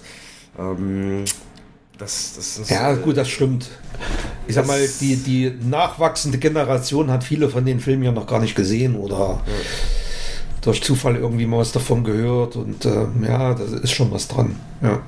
Selbst wenn was Neues kommt, Conjuring war auch mal neu, wenn es erfolgreich ist, wird es halt gemolken. Ne? Und das ist natürlich Mhm. Ja, ganz ja, normal natürlich. Hollywood. So lange, wie es Geld bringt, ja. Und dann erklärt man irgendwann so eine Reihe für beendet, wie Saw, und nach fünf Jahren kommt wieder einer um die Ecke und macht einen neuen Teil. Der dem, dem Ganzen nichts Neues hinzufügt, einfach nur dieselbe Scheiße nochmal erzählt. Ja. Wobei ich glaube, durch die Pandemie wurde gerade Horror extrem viel verschoben und da kommt auch noch einiges, was äh, Mhm. Potenzial hat. Und ja, da müssen wir mal, ich kenne die Startliste jetzt nicht, aber das, das äh, ja, wird wieder sowas ja, nächstes geben. Halloween in, in zwei Wochen. Halloween Kills. Der Ja, nächste große Start. In den USA gestartet jetzt, äh, 46% Rotten Tomatoes, also Durchschnittswertung. Ähm, Mhm. Mal gucken. Mega brutal. Seit Ewigkeiten FSK 18 in Deutschland als Halloween-Film. Hm. Ja. Der vorherige hatte eine 16 und der ist wohl gerade so durch die Freigabe ge äh, gekommen, durch die FSK. Ja. Geht's wohl heftig zur Sache. Ja, Halloween. Da überlege ich mir, den, den überlege ich mir tatsächlich anzugucken im Kino. Ähm, ich bin mir noch nicht so 100 pro sicher, weil der davor hat mir nicht ganz so gefallen, aber ich finde halt den, den Carpenter-Film sensationell. Und ähm, die sind ja eng miteinander verknüpft, deswegen interessiert mich das schon ein bisschen, wie das dann weitergeht. Ja, ich meine, kostet ja nichts, ne? also, Ja. Warum? Außer Zeit. Äh, Ja, Genau. Und Kinogänger, die so einen gewissen Drang zum Risiko haben, könnten da eventuell ähm, ja, ein Geschenk bekommen nächste Woche. Mehr Ja. verrate ich jetzt nicht. ah, jetzt, jetzt juckt es mich auch schon wieder. Scheiße. Einfach um dich mal wieder moderieren zu sehen. Weißt du was, wenn ich mal zu Sneak komme, moderieren wir einfach nochmal zusammen. Einfach für die guten alten Zeiten. wär-. Machen wir so. Gut, ähm, ein anderer Film, der auch an Halloween spielt. Noch ein bisschen dauert, bis der kommt, aber auf den ich mich wahnsinnig vorfreue, ist The Batman, der Film, in dem Robert Pattinson die titelgebende Figur verkörpert, wo es schon einen, in meinen Augen, sehr düsteren, sehr guten Trailer allerdings gab, der eine andere Richtung einschlägt als die Nolan-Filme. Und hier gab es einen Bericht, dass der anscheinend mal wieder äh, einem Testpublikum vorgeführt wurde. Ich versuche mal die News zu übersetzen, so ein bisschen live. Ähm, also es gibt die Gerüchte, dass Batman nochmal gescreent wurde. Und ähm, der, der hier die News geschrieben hat, hat jetzt ein bisschen Zeit damit verbracht, alle Infos da zusammenzutragen aus den letzten Wochen. Und die Details, die er bestätigen konnte, hat er eben beschrieben und sagt, es ist ein fast drei Stunden langer ähm, Detektivfilm tatsächlich. und ein, wie schreibt, full-blown Noir-Film. Also ne, Film Noir, dieses, dieses Genre. Ähm, Ah, das ist doch genau das, was wir wollen, oder? ja, dieses, das Batman mal So- wieder so Detektivarbeit macht, genau. Ja, dass er in seiner Hülle sitzt vor irgendwelchen Rechnern und. Ah, geil. Die Geschichte startet an Halloween und geht ungefähr eine Woche. Ähm, Batman führt ein Tagebuch mehr oder weniger, was er der, dem Publikum aus dem Off vorliest. Und ähm, die meisten Dialoge von Pattinson sind auf diese Art, äh, kommen die in den Film. Und die meiste Screentime hat er auch die Bettanzug an. Also es ist wohl viel mehr mit Bettanzug als ohne. Ähm, er ist halt lieber gerade, also er ist zu einem, an einem Punkt in seinem Leben, wo er lieber Batman ist als Bruce, weil Bruce äh, eben andere Probleme mit sich bringt. Und der da ein bisschen flüchten will, sich nicht ganz sicher ist, wo er da steht. Der Riddler als Antagonist ist so eine Art Jigsaw, ne, aus Saw der Typ. Ähm, als Beispiel, es gibt äh, wirklich ein, ein Opfer von ihm, das, das an einem, mit, mit, mit einem explosiven Halsband festge also gefesselt ist und drei Rätsel vom Riddler lösen muss, um die Kombination rauszufinden, wie sich das äh, also abmachen lässt, bevor es hochgeht. Ähm, Selina Kyle, also Catwoman, ist eine Freundin einer vermissten Frau, die ähm, wohl mit Riddlers erstem Opfer zu tun hat. Und ihr Hauptziel ist es, ihren, diese Freundin wiederzufinden. Aber hat gleichzeitig noch äh, die Mafia-Storyline, ist sie noch mit drin und hat da Verbindung zu. Der Pinguin führt eine Lounge und ist eben die rechte Hand von Falcone, also dieser Mafia-Typ, den wir aus dem Nolan-Film kennen und hat wohl einen sehr starken Auftritt. Und das Wichtigste, sagt hier die News, alle, die ihn bis jetzt gesehen haben, haben ihn wirklich gemocht und hat eine großartige Reaktion bekommen von vielen, vielen verschiedenen Leuten, die ihm das eben gesehen haben.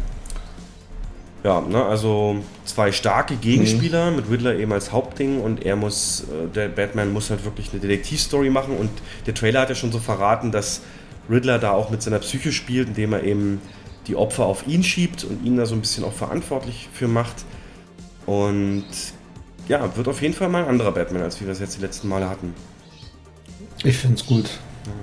Wann kommt der, weißt du was? Was mich, mal, was mich mal interessieren würde, ist, ob das Screening schon. Weil meistens ist es doch so, solche Test-Screenings, also, der kommt ja erst Ende nächsten Jahres, ne? Glaube, kommt spät, ja. Schauen wir mal schnell. Ja. Also, in Staaten kommt er am 4. März. Am 4. März. In Deutschland kommt er. äh, Ja, Ja, am ist 3. doch nicht März, mehr am so 3. lange. März in Deutschland. Ja, ist doch nicht mehr so lang hin. Ähm, ja, stimmt, Oktober war, der sollte dieses Jahr im Oktober, glaube ich, kommen. 1. Oktober Ursprünglich. 21, hm, sehe ich gerade, ja. Genau, genau. Und ähm, mich würde mal interessieren, ob der Film fertig war, als sie den gescreent haben. Also Effekte drin, äh, Score schon geschrieben. Weil das macht doch einen, äh, nicht einen unerheblichen Teil vom, vom Seherlebnis aus. Naja, ich Also, meine, wenn der mal vor, Starttermin schon stand, äh, Das 1. wird er- Oktober, Ja, ähnlich wie bei Bond, ne? Da wird alles fertig gewesen sein. Vielleicht noch ein bisschen Feinschliff und so, aber ja. zweite Mal Okay. verschoben, der Start, ja. Mhm. Oh, März muss ich mir dann auch blocken. Mein Gott, hatte ich gar nicht auf dem Schirm. Okay, okay, okay. Oh, das wird mein Film. Endlich wieder Batman. Oh, hoffentlich ist der Soundtrack gut. Ja, da könnte man auch sagen, ne? weißt ist der das? zehnte Teil so und wieder ein Remake. Ja, ja, ja, warte mal, Batman. Oh, was guckt er jetzt nach? Äh, Ich gucke, wer den Score schreibt. Oh ja, das interessiert mich auch. jetzt. Also, der Komponist, der den Score schreibt, ähm, hat, wie ich finde, noch, noch keinen schlechten abgeliefert. Ganz im Gegenteil. Das ist Michael Giacchino. Und das ist richtig genial, finde ich. Also der hat ja nun schon einige Reihen erfolgreich ähm, rebootet, also Star Trek zum Beispiel, sensationeller Score. Oder Mission Impossible, die letzten beiden hat er auch vertont. Also richtig geil. Da, da freue ich mich drauf. Ja. Kreativteam auf jeden Fall passend. Passend, passend, passend, ja. Ja.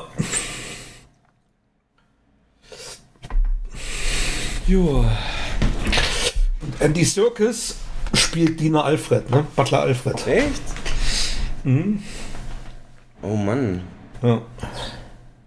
Ist der schon so alt? Also wirklich eine, wirklich eine, ich sag mal, atypische Besetzung teilweise. Aber das ist vielleicht genau das, was der Film braucht. Ja.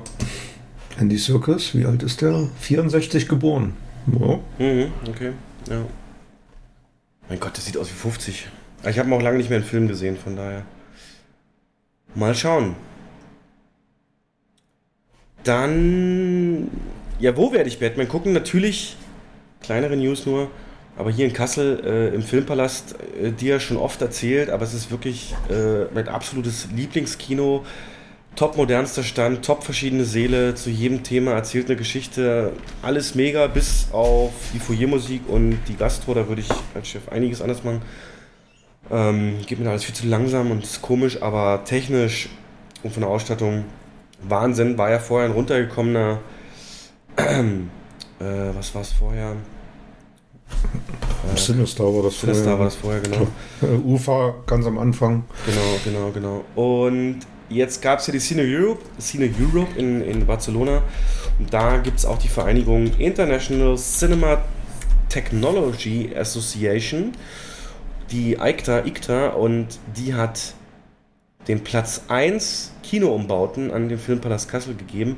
Und das ist so praktisch der Ritterschlag, der wirklich sagt, ey, das ist ein Kino auf Champions League Niveau und das hier in meiner Stadt sozusagen, äh, ich finde es ein absolut gerechtfertigte, gerechtfertigtes Ding, da ist einige Millionen sind da geflossen und das aber auch mit Sinn und Verstand. Und ich kann nur noch mal von meinem Dune-Erlebnis eben berichten oder sagen, dass das, das, das war eine Immersion, die wird so nie woanders geben können. Und außer vielleicht in dem neuen Leonberger IMAX, hier die größte der Welt, äh, der jetzt ja auch aufgemacht hat zu, zu Bond. Ähm, aber ja, toll, toll, toll. Also, wenn ihr mal wieder die Aufgabe haben solltet, irgendwie Konkurrenzbeobachtung oder so, dann bitte erklär dich bereit und wir gehen da nochmal hin. Das ist äh, Kino, wie es sein muss. Und wenn alle so wären, würde man überhaupt nicht mehr drüber reden, ob Kinos Abzocke sind. Aber ist natürlich immer auch eine finanzielle Frage, ganz klar. Ja.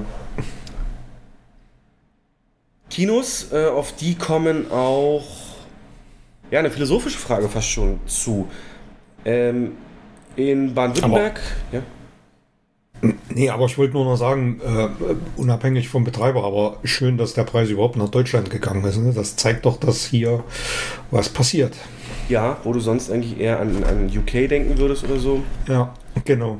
Aber da haben wir auch schon die letzten Jahre immer drüber geredet, dass ähm, wirklich gerade auch durch die Ketten viel investiert wird und Ja. äh, das ist auch wirklich notwendig und auch der einzige Weg, Kinos zu retten. Es gibt, ich habe jetzt so einen Spruch nochmal, der hat mir so präsent gemacht, get big oder get Nische. Ne? Und wenn Kinos diese Nische, naja, du, ne, du kannst als Einzelhändler kannst du so ein Walmart werden, der alles verkauft, so, ein- so ein Real. Oder du kannst halt so ein Nischenladen für, keine Ahnung, Modellbahn werden und da wirst auch Erfolg haben. Aber Nee. in der Mitte ist es ein bisschen schwierig und wenn du es hier eben Kinos so ausbaust, dass sie wirklich, dass die Heimkinos sich auch wirklich verstecken müssen. Dieses Argument, äh, ja, ich habe doch hier mein Heimkino, das wird mit so einem Kino wie in Kassel, ist das halt hinfällig. Das äh, bin absolut begeistert und spricht alle meine Sinne an und äh, unterstützt auch meine Theorie, die ich schon öfter mal gesagt habe, Kinos wird der Platz für Eventfilme sein, für sowas wie Bond, für sowas wie Top Gun, für sowas wie eben Dune und sowas. Dafür werden solche Kinos gebaut.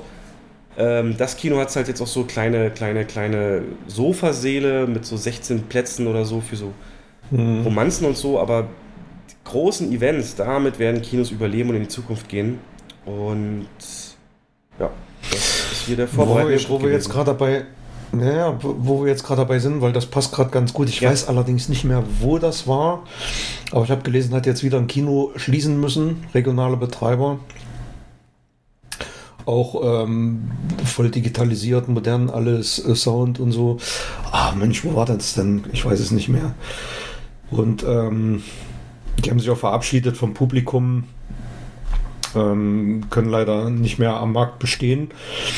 Und da steht dann als letzter Satz im Text, es gibt keine Möglichkeit eines Online-Vorverkaufs. Und da denke ich mir so, ja, worüber wundert ihr euch denn da? Sorry, aber das ist Grundvoraussetzung heutzutage. Du kannst nicht am Markt bestehen, wenn du solche, solche Minimalanforderungen nicht äh, bedienen kannst, weißt du? Mhm. Da kannst du noch so ein, noch so ein tolles Kino haben und äh, noch so hochkompetent sein in allem dem, was du machst, P Programm etc. pp. Aber wenn du da dich im vorigen Jahrhundert bewegst, im, im Servicebereich, dann funktioniert es einfach nicht. Das ist, äh, ich finde es wirklich schade. Frage mich jetzt nicht, wo das war. Ich habe es gestern oder vorgestern erst gelesen. Dabei ist es so oh, leicht. Ne? es gibt da Dienstleister, die dir das einrichten können und denen du dann ja, das kostet klar kostet es Geld, aber bevor ich, äh, ich sag mal, klar muss ich ein bisschen was investieren in die, in die Zukunft auch, aber die Investition kommt doch auch irgendwo zurück. Im Idealfall, ja. ja. Mhm. Klar. Du kannst es ja halt auf solchen Sachen kannst du dich nicht ausruhen, dass du drauf hoffst, dass deine Stammkundschaft trotzdem sich abends auf den Weg macht und ins Kino geht. Ja, dann ist das Ding ausverkauft und dann fahren sie wieder zurück. Ohne, ohne einen Online-Verkauf geht es heute nicht mehr. Ganz einfach. Gerade in, ja. in Corona-Zeiten, wir reden über kontaktlos Richtig. alles, äh, ja. die Zukunft. Es ist eigentlich sehr schade, ne? aber ja, wieder eins weniger. Aber wir kommen nachher zum Boxoffice. Ganz so düster sieht es nicht aus, aber solche Umstände sind natürlich auch zum Teil hausgemacht. Kann man nicht, kann man nicht leugnen. Was auch hausgemacht ist und oder hausgemacht sein wird, wo sich Kinos demnächst entscheiden müssen, da du als aktiver Kinobetreiber sozusagen noch, interessiert mich das sehr. Es geht jetzt los in Baden-Württemberg. Da ist eine Corona-Verordnung mal wieder neu geregelt worden. Und es gibt jetzt für Kinos dort die Möglichkeit, die 2G-Einlassoption zu wählen. Also nur geimpft oder genesen. Und dann aber auf jegliche Abstands- und Kapazitätsgrenzen zu verzichten. Das heißt, du bist ein Kino und sagst, bei uns ist 2G, könnt ihr, könnt ihr die Seele voll rammeln bis auf den letzten Platz. Wenn ihr 3G weitermacht, weil ihr sagt, das ist scheiß Image und so, werdet ihr nicht voll auslasten können. Mhm. Ähm, und weiterhin Abstand halten müssen. Ja, was glaubst du, wie werden sich die Betreiber entscheiden? Was würdest du als Betreiber wählen und mit welchen Argumenten? Wenn ich privater Betreiber wäre und ähm, also es mein Kino wäre, mein Eigentum wäre genau. und ich die alleinige Verantwortung hätte, hm, würde ich wahrscheinlich dazu tendieren, 2G zu machen. Okay. Und ähm, ich sagte auch warum, weil ich habe es gestern erst wieder im Fernsehen gelesen oder vorgestern ja auch, die derzeitigen die Zahlen vom RKI, die sind ja deutlich niedriger, als sie äh, wohl tatsächlich sind. Also man rechnet ja damit, dass Minimum 80 Prozent mittlerweile geimpft sind und nicht die 65, die da offiziell angegeben sind. Dann rechnen noch die Genesenen dazu. Das sind ja mittlerweile auch, weiß ich nicht, dreieinhalb, vier Millionen sowas. Also kommen da nochmal 5 oder 10 Prozent, 5 Prozent locker drauf. Bist du bei 85 Prozent plus Kinder und Schüler die ja, die ja, ähm, für die es ja keine Impfpflicht gibt. Die muss ja auch noch dazu addieren. Das heißt, nee, du bist bei einem ich Wert. Verstanden. Ich habe verstanden, dass die dann ausgeschlossen sind von Kino. Na, das ist, sollen die dann ausgeschlossen sein? Also ja, bei weil, die weder, weil die nicht impfen können. Bin der Meinung, da habe ich was gelesen bei, bei Blickpunkt Film. Okay. Ähm, ja, ich habe dann, ich komme gleich noch zu einer anderen Idee. Aber auf alle Fälle sind wir bei einem prozentualen Wert von zwischen 85 und 90 Prozent. Und äh, das heißt, du verzichtest letzten Endes auf 10 oder 15 Prozent potenzielle Besucher, kannst aber voll auslasten. Und ähm, Maskenpflicht entfällt, Abstandsregeln entfallen. Ähm, Und der Effekt, der noch dazu kommt, es gibt, wie ich finde, einen nicht zu unterschätzenden Anteil an potenziellen Kinobesuchern, die eventuell gar nicht ins Kino gehen, weil sie sich nicht sicher genug fühlen und mit einer Zwei-Regel würden sie das eventuell sogar tun. Ne? Also das sollte man vielleicht nicht unterschätzen, aber was, ähm, was ich vermutlich probieren würde, ich würde nichts probieren. Ich würde ähm, vielleicht in, der- in der Woche 3G machen und am Wochenende 2G. Wenn man das entsprechend kommuniziert. Widerspricht natürlich diesem Gedanken, so spontan ins Kino zu gehen. Wer sich da nicht informiert, weiß es nicht und wird dann abgewiesen, was dann auch Aber wie gesagt, du musst es, du musst es natürlich kommunizieren. Ich weiß, es ist, ah, es ist, äh, es ist nicht einfach. Es ist auch ähm, die Gefahr eines Shit Shitstorms ist dann relativ hoch. Es gibt ja diverse Gastronomiebetreiber, die das schon erlebt haben. Ähm, aber tja, ich so hundertprozentig sicher bin ich mir nicht, aber ich als privater Betreiber würde es höchstwahrscheinlich versuchen. Was würdest du denn machen? Ähm, weiter 3G, weil wir haben A, mittlerweile Zahlen, kommen wir gleich zu, dass es funktionieren kann. Auch mit diesen drei, äh, mit 3G-Regel. Ähm, und gerade mit 3G vielleicht auch deswegen funktioniert hat. Und B haben wir ja seit, seit Anfang der Pandemie, jetzt haben wir doch drüber geredet, es gibt die Gegebenheiten im Kino ähm, sind so, dass es eine Ansteckung extrem unwahrscheinlich macht und wir, soweit ich weiß, ja eben auch bis heute weiterhin kein, keine Ansteckung nachgewiesen ist im Kino mit den ganzen Sachen von Technik, Lüftung und, und alle gucken in eine Richtung und so, man redet nicht. Mm, Also ich glaube, dass ähm, 2G mir auf Dauer gerade, also gerade bei den bei den Menschen, die da eben so extrem dagegen sind. Und damit meine ich jetzt nicht mal die Querdenker, sondern einfach auch Leute, die sich unsicher sind und die einfach ja, besonders vorsichtig sind und so weiter. Gut, die werden vielleicht sowieso nicht ins Kino gehen dann, aber ähm, ähm, ähm, ähm, es wäre wieder so ein Image-Ding dann. So, ne? Dieses Unternehmen schließt aus und ich habe dann keinen Bock vor Protesten vor meinem Kino Das, oder das, so. das meine ich ja mit dem Shitstorm, ja, da stimme ich dir zu. Deswegen, deswegen ja so mein Gedanke, eventuell so einen Mix zu machen. Dass man, ähm, dass man an wirklich stark ausgelasteten Tagen auf die 2G-Regel zurückgreift und ähm, vielleicht nur Freitag und Samstag und an allen anderen Tagen halt den Menschen, die nicht sich nicht impfen lassen wollen oder auch nicht impfen lassen können und dürfen, gibt es ja auch äh, mit, mit äh, diversen Vorerkrankungen, dass man denen trotzdem die Möglichkeit gibt, ins Kino zu gehen und dann halt die 2G-Regel macht. Äh, Ist allerdings, jetzt fällt mir gerade ein, ist technisch schwer umsetzbar,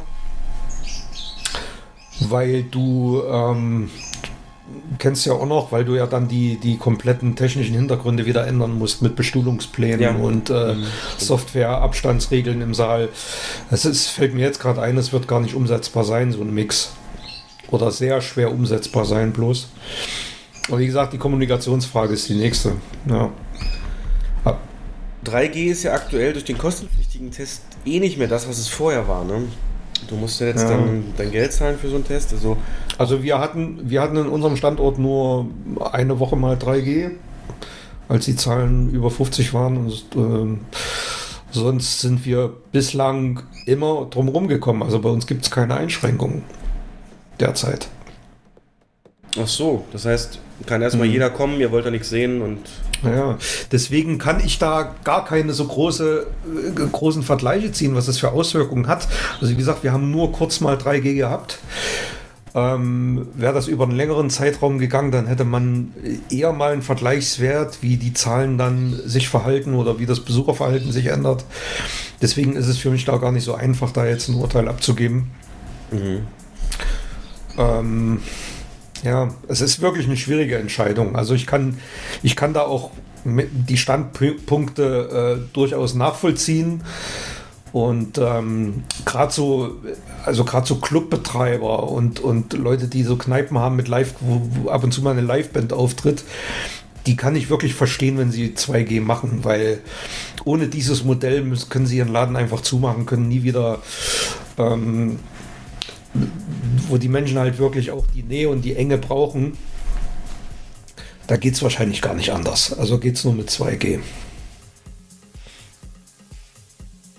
Ja, wir Ja. hoffen, dass es da nicht auch wieder einen Flickenteppich geben wird. Also zumindest die Ketten werden sich ja entscheiden, äh, dann einheitlich. Und Da, eben genau, deswegen ist es eigentlich irrelevant, wenn irgendein Bundesland das zulässt. Ähm, Baden-Württemberg lässt ja jetzt sogar im Einzelhandel zu. Im, sogar im Lebensmitteleinzelhandel, glaube ich. War es Baden-Württemberg?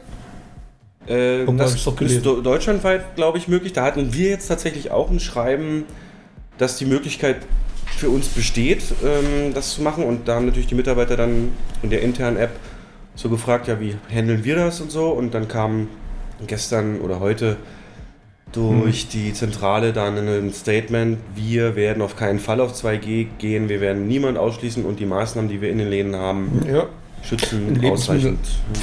Ja, ich finde auch, das geht im Lebensmitteleinzelhandel geht das auch nicht. Kannst du nicht machen. Also würde ich auch nicht tun. Selbst wenn ich einen kleinen Tante Emma Laden hätte. Das, das, äh, da kannst du niemanden ausschließen. Und es ist ja zudem ist es ja so, dass Mitarbeiter ähm, müssen ja trotz 2G trotzdem weiter Masken tragen, weil aus Datenschutzgründen darfst du die ja nicht fragen, ob sie geimpft sind. Ne? Ach, die Mitarbeiter jetzt, hm, okay. Hm. Die Mitarbeiter im Lebensmitteleinzelhandel. Ja. Genau. Nee, darfst du nicht, richtig. Ach ja, krass. Ja. Gut, das wäre jetzt so meine News und dann hätte ich nur noch in Anführungszeichen das Box Office. Ähm, wenn du jetzt nichts mehr hast, ich glaube zu Bond hast du noch was, da können wir dann bei Bond Box Office am besten Genau. drüber reden. Ja, und dann steigen wir doch da gerne mal ein. Ähm, grundsätzlich ist Kino wieder da und ich fand das jetzt ganz toll als Einstieg jetzt mal. Ähm, es gab jetzt ja äh, das, dieses Lola, ne, den, den Preis kennst du und da gibt es immer Panels drumherum, wo Kreative und, und, und Verleiher und, und, und Kinobetreiber und so sich austauschen. Und hier gab es jetzt eins dieses Jahr, das kann man auch auf lola-festival.de äh, sich angucken. Und da war der Kim Ludolf Koch, der, der Chef der Cineplex-Kette, ähm, mit dabei und hat mit, mit, mit Kreativen, also er war der Einzige aus der Kinobranche, also nicht der Einzige, der als so eine große Kette vertritt, dann noch so einzelne Betreiber mit Einzelkinos und aber auch Kreative im Publikum, also Filmschaffende. Und da gab es eine recht interessante, da gab es eine Dame, die erstmal auch nochmal drüber geredet hat, was ist denn eigentlich so dieses Alleinstellungsmerkmal von Kino und, und, und wie kann man das so auf den Punkt bringen? Und sie hat dann für ihr Kino in Berlin gesprochen und ich fand, das war ganz herzerwärmend, beziehungsweise bringt so ein bisschen auf den Punkt. Allen Dingen merkt, ist, äh, dass einfach die breite Bevölkerung das kommerzielle Kino braucht.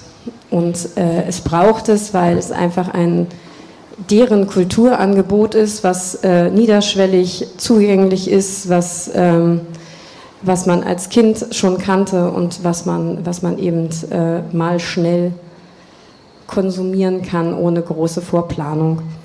Und äh, ich glaube, da müssen wir einfach, oder da, das, das, ist der, das ist der Benefit, den wir haben, dass wir einfach mitten im Stadtbezirk sind und äh, mitten in der, in der Wohngegend und die, die wollen raus und die kommen dann zu uns. Ja, also fand ich ganz angenehm gesagt, ne, dieses niederschwellig äh, ist so ein Wort, also Kino hat ja nicht viele Hürden, um dahin zu können. Und ähm, Und mit auch keiner Kino. monatelangen Planung wie keiner monatelangen Planung wie ein großes Konzert oder so, ne? Ja, Ja. mit Übernachten vielleicht noch im schlimmsten Fall, ja. Ja. Ah, wobei ich es bei mir merke, also Kino, das ist zumindest, was Dienstplan angeht, muss ich das schon aktiv einplanen. Ne? Also wenn ich jetzt Batman dann weiß, oder Matrix oder so, dann, dann und die gucken will, dann äh, zum Start, dann, dann muss ich mir da entsprechend auch die Schichten so planen. Ne? Das ist ähm, also für mich dann schon nicht mehr so jetzt einfach, gehst du mal los, obwohl ich aktuell auch die 17 Uhr Vorstellung mitnehmen könnte, bei Frühschichten beispielsweise, aber ist dann halt nach 19 Stunden da buckeln auch immer, wie du schon sagtest im Vorgespräch, nicht so einfach wie mit 20 Jahren weniger. ja, das stimmt. Mhm. Oder 10 in meinem Fall. Genau. Mm. Ganz interessant, bei diesem Panel kann ich gleich mal noch das zweite Einspieler machen. Wir hatten ja mal geredet über Kinofenster und wie ist das jetzt, wie viel Abstand braucht es und so weiter. Und da hat der Kim Dudolf Koch auch ganz schlaue Sätze gesagt, die das finde ich auch sehr gut zusammenfassen. Sie sprechen jetzt vom Fenster. Ja. Das ist ein interessantes Thema mit dem Fenster, weil. Okay. Ich das hoffe, das ist. Thema eine, Impfung. Nee, oder Unterstützung äh, für, für ein möglichst langes Fenster. Ähm, na, wir erleben ja jetzt im Grunde eine Situation, wo äh, insbesondere die amerikanischen oder vor allen Dingen einige amerikanische Studiounternehmen das Fenster massiv angreifen. Ähm, teilweise sind es vier Wochen, teilweise sind es sechs Wochen. Ähm, da muss man ehrlicherweise sagen, das funktioniert nicht wirklich. Wenn man sich die Lebenskurve auch von großen Filmen anguckt, aber auch von kleinen Filmen, dann haben die äh, 95 Prozent ihres Besuches nach acht oder zehn Wochen erreicht. Das heißt, wenn man nach vier oder sechs Wochen eine zweite Auswertungsform schafft, insbesondere wenn es sie äh, dann als Bestandteil eines Streaming-Abo-Service ist, also kein Premium-VOD sich anhängt, sondern im Grunde ein Streaming nur, dann wird das Auswirkungen auf den Besuch haben. Und wenn man dann auch noch sieht, dass es kleinere Kinos gibt und die auch auf dem Land sind, die auch nicht zum Bundesstaat alles mitspielen können, dann wird die das maßgeblich beeinträchtigen. Und es ist eine absolute Benachteiligung auch, auch der deutschen Filme, die sich ja im Regelfall, weil sie gefördert sind, noch an ganz andere Fensterlängen halten müssen. Also wir versuchen gerade äh, zum Teil auch mit harten Bandagen unsere Interessen da durchzusetzen. Wir haben uns mit einigen anderen Kinobetreibern äh, zusammengetan und haben eine sogenannte Cinema Family Group gegründet, die etwa 30 Prozent des Marktes abdenkt, wo nur deutsche Familienunternehmen mit dabei sind, wie Kinopolis, wie die Familie Kieft, wie, die, wie Achim Flebbe und eben unsere 26 Unternehmen, die dann auch zum Beispiel gesagt haben, dass wir den Film äh, Black Widow, der Day and Date, also zum gleichen Tag auch äh, als Stream angeboten wurde, dass wir diese Filme nicht einsetzen. Und wenn man sich anguckt, wie dann die Ergebnisse eines solchen Films sind, dann äh, tut das uns weh und es tut auch dem Verleih weh. Ähm, und vielleicht hat es ein Fünkchen dazu beigetragen, dass ähm, sich äh, bei Disney insofern eine, ein Sinneswandel eingetreten ist, indem sie sagen, also ab jetzt machen wir die Filme bis auf weiteres mit 46 Tagen. Das sind dann sieben Wochen und ein Wochenende, äh, Quatsch, sechs Wochen und ein Wochenende und äh, ein zusätzliches Wochenende.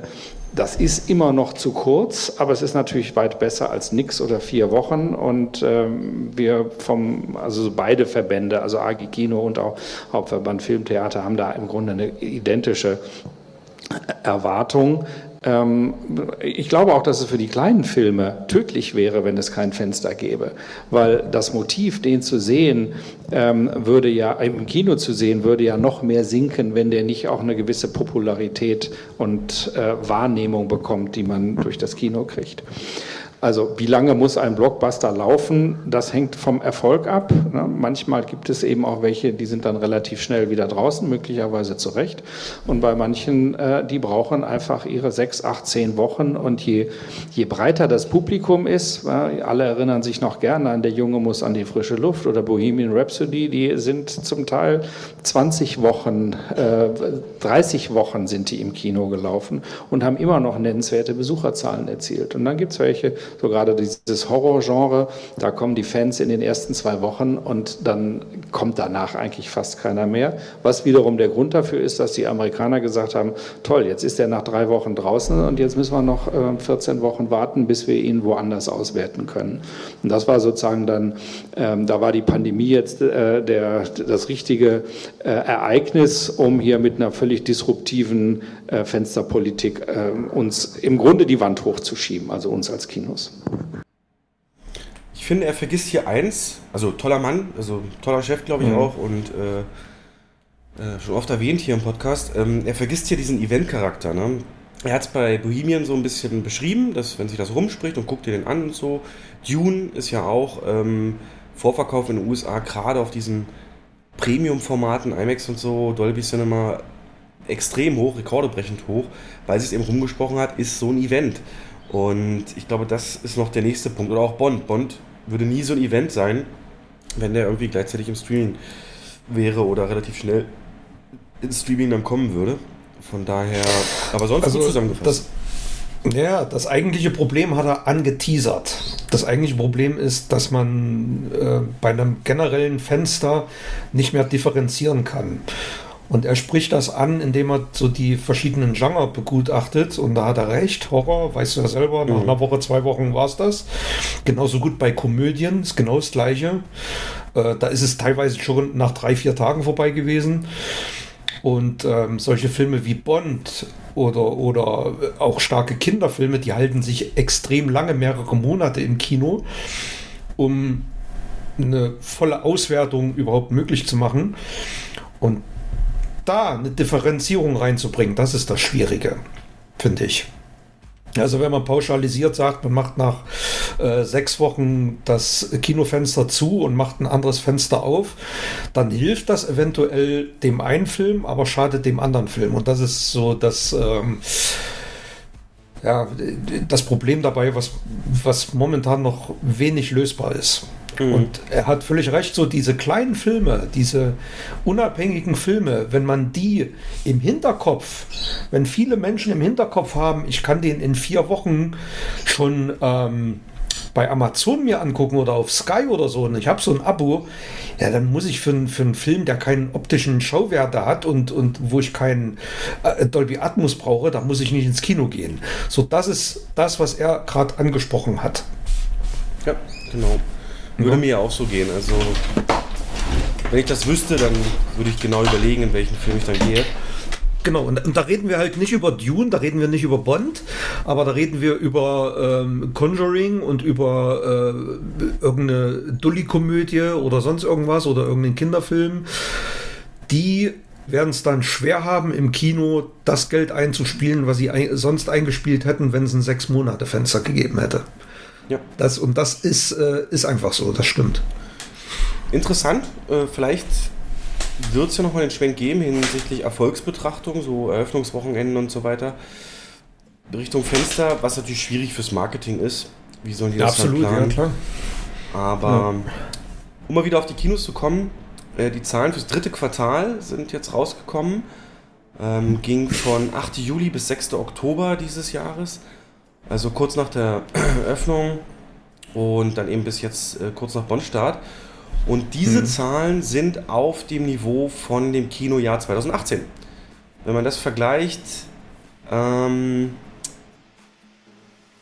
hat man mit 175,4 Millionen Umsatz gegenüber demselben Quartal 2018 175,2, also 0,2 Millionen mehr Umsatz gemacht. Also da sind wir auf Vor-Pandemie-Niveau. Was man jetzt für den Kontext sagen muss, 2018 war ein Scheißjahr, also war richtig schwach.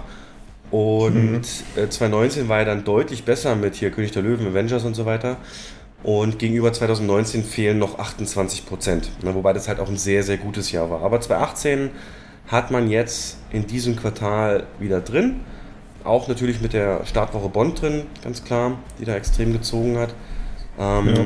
Aber insgesamt ähm, alle neun Monate jetzt betrachtet sind es noch 26 Prozent, die man gegenüber dem vorher dann zurücklegt, also vor Pandemie-Quartal. Und ja, fand ich, fand ich erfreuliche Zahlen. Eben auch mit der ja, Masse an Filmen. Ne? Hm, ja. 257 Neustarts und 407 insgesamt in der Auswertung befindlichen Filme bis Anfang Oktober 21. Ähm, Im gesamten letzten Jahr waren es nur in Anführungszeichen 519 oder 646. Also ja. schon, schon jetzt da fast dran. Das kommt noch richtig viel. Ähm, ja. Und die, was interessant wäre, ob mit einer 100% Auslastung diese 26% geholt hätten werden können. Das ja. ist die grundsätzliche Frage. Das kann wahrscheinlich nicht ganz, aber also ich sehe es. Ähm, ich habe es ja die letzten beiden Wochen gesehen. Ne? Du hast natürlich ähm, einen sehr breiten Einsatz von Bond. Und ähm, also das merkt ja, das ist ja auch kein Geheimnis, das sieht ja auch jeder Kinogänger und wir kommunizieren es ja auch. Ähm, du siehst ja, wie oft der jeden Tag läuft und in welchen Seelen der geplant ist. Und so ein Film wie Dune, der noch nicht komplett ausge, ähm, ausgewertet ist, der davor zwei Wochen lief, ähm, den kannst du halt nicht mehr zu 100% auswerten. Der ist einfach ausverkauft jeden Tag. Gerade auch die UVs. Und ähm, das ist auch das, was der Koch vorhin gesagt hat, dass das halt dann wahrscheinlich ein Langläufer wird, was auch super ist. Aber erscheint der nach vier oder sechs Wochen im Stream, obwohl er noch im Kino super ausgewertet werden würde.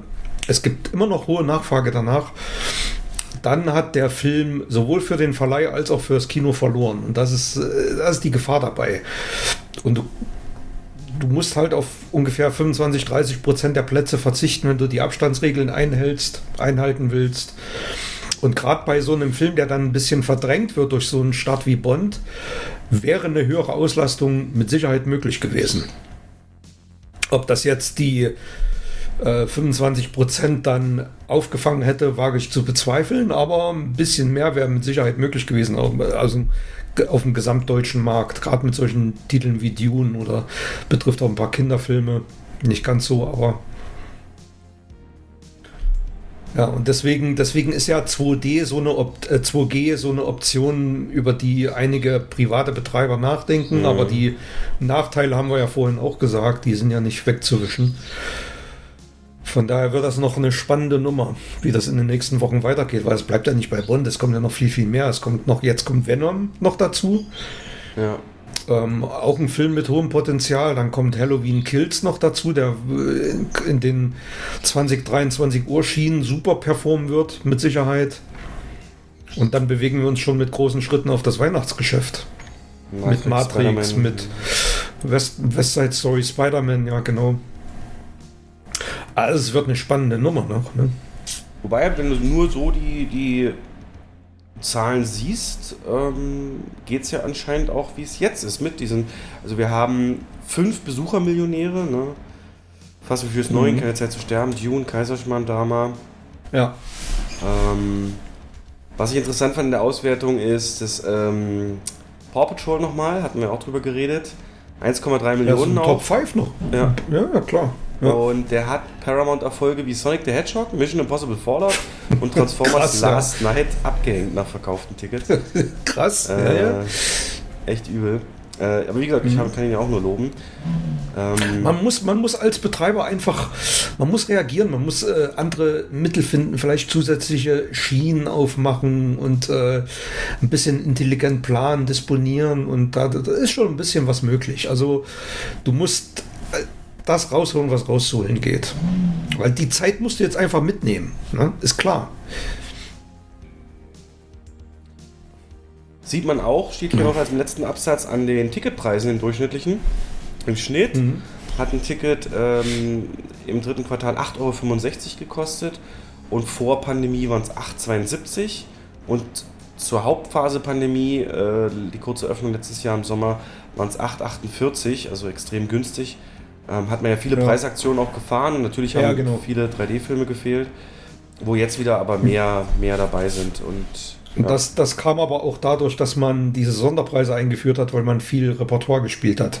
Ja. Erinner dich an, an ähm, Imperium schlägt zurück und solche Sachen, die dann alle im Kino nochmal liefen. Die hat man ja natürlich zu einem Preis verkauft, der ähm, unterhalb des durchschnittlichen Marktpreises lag. Genau. Ähm, ja, brechen wir mal die Filme ein bisschen runter. Dune, hast du gerade gesagt, mhm. ist noch im Kino, vielleicht ein Langläufer.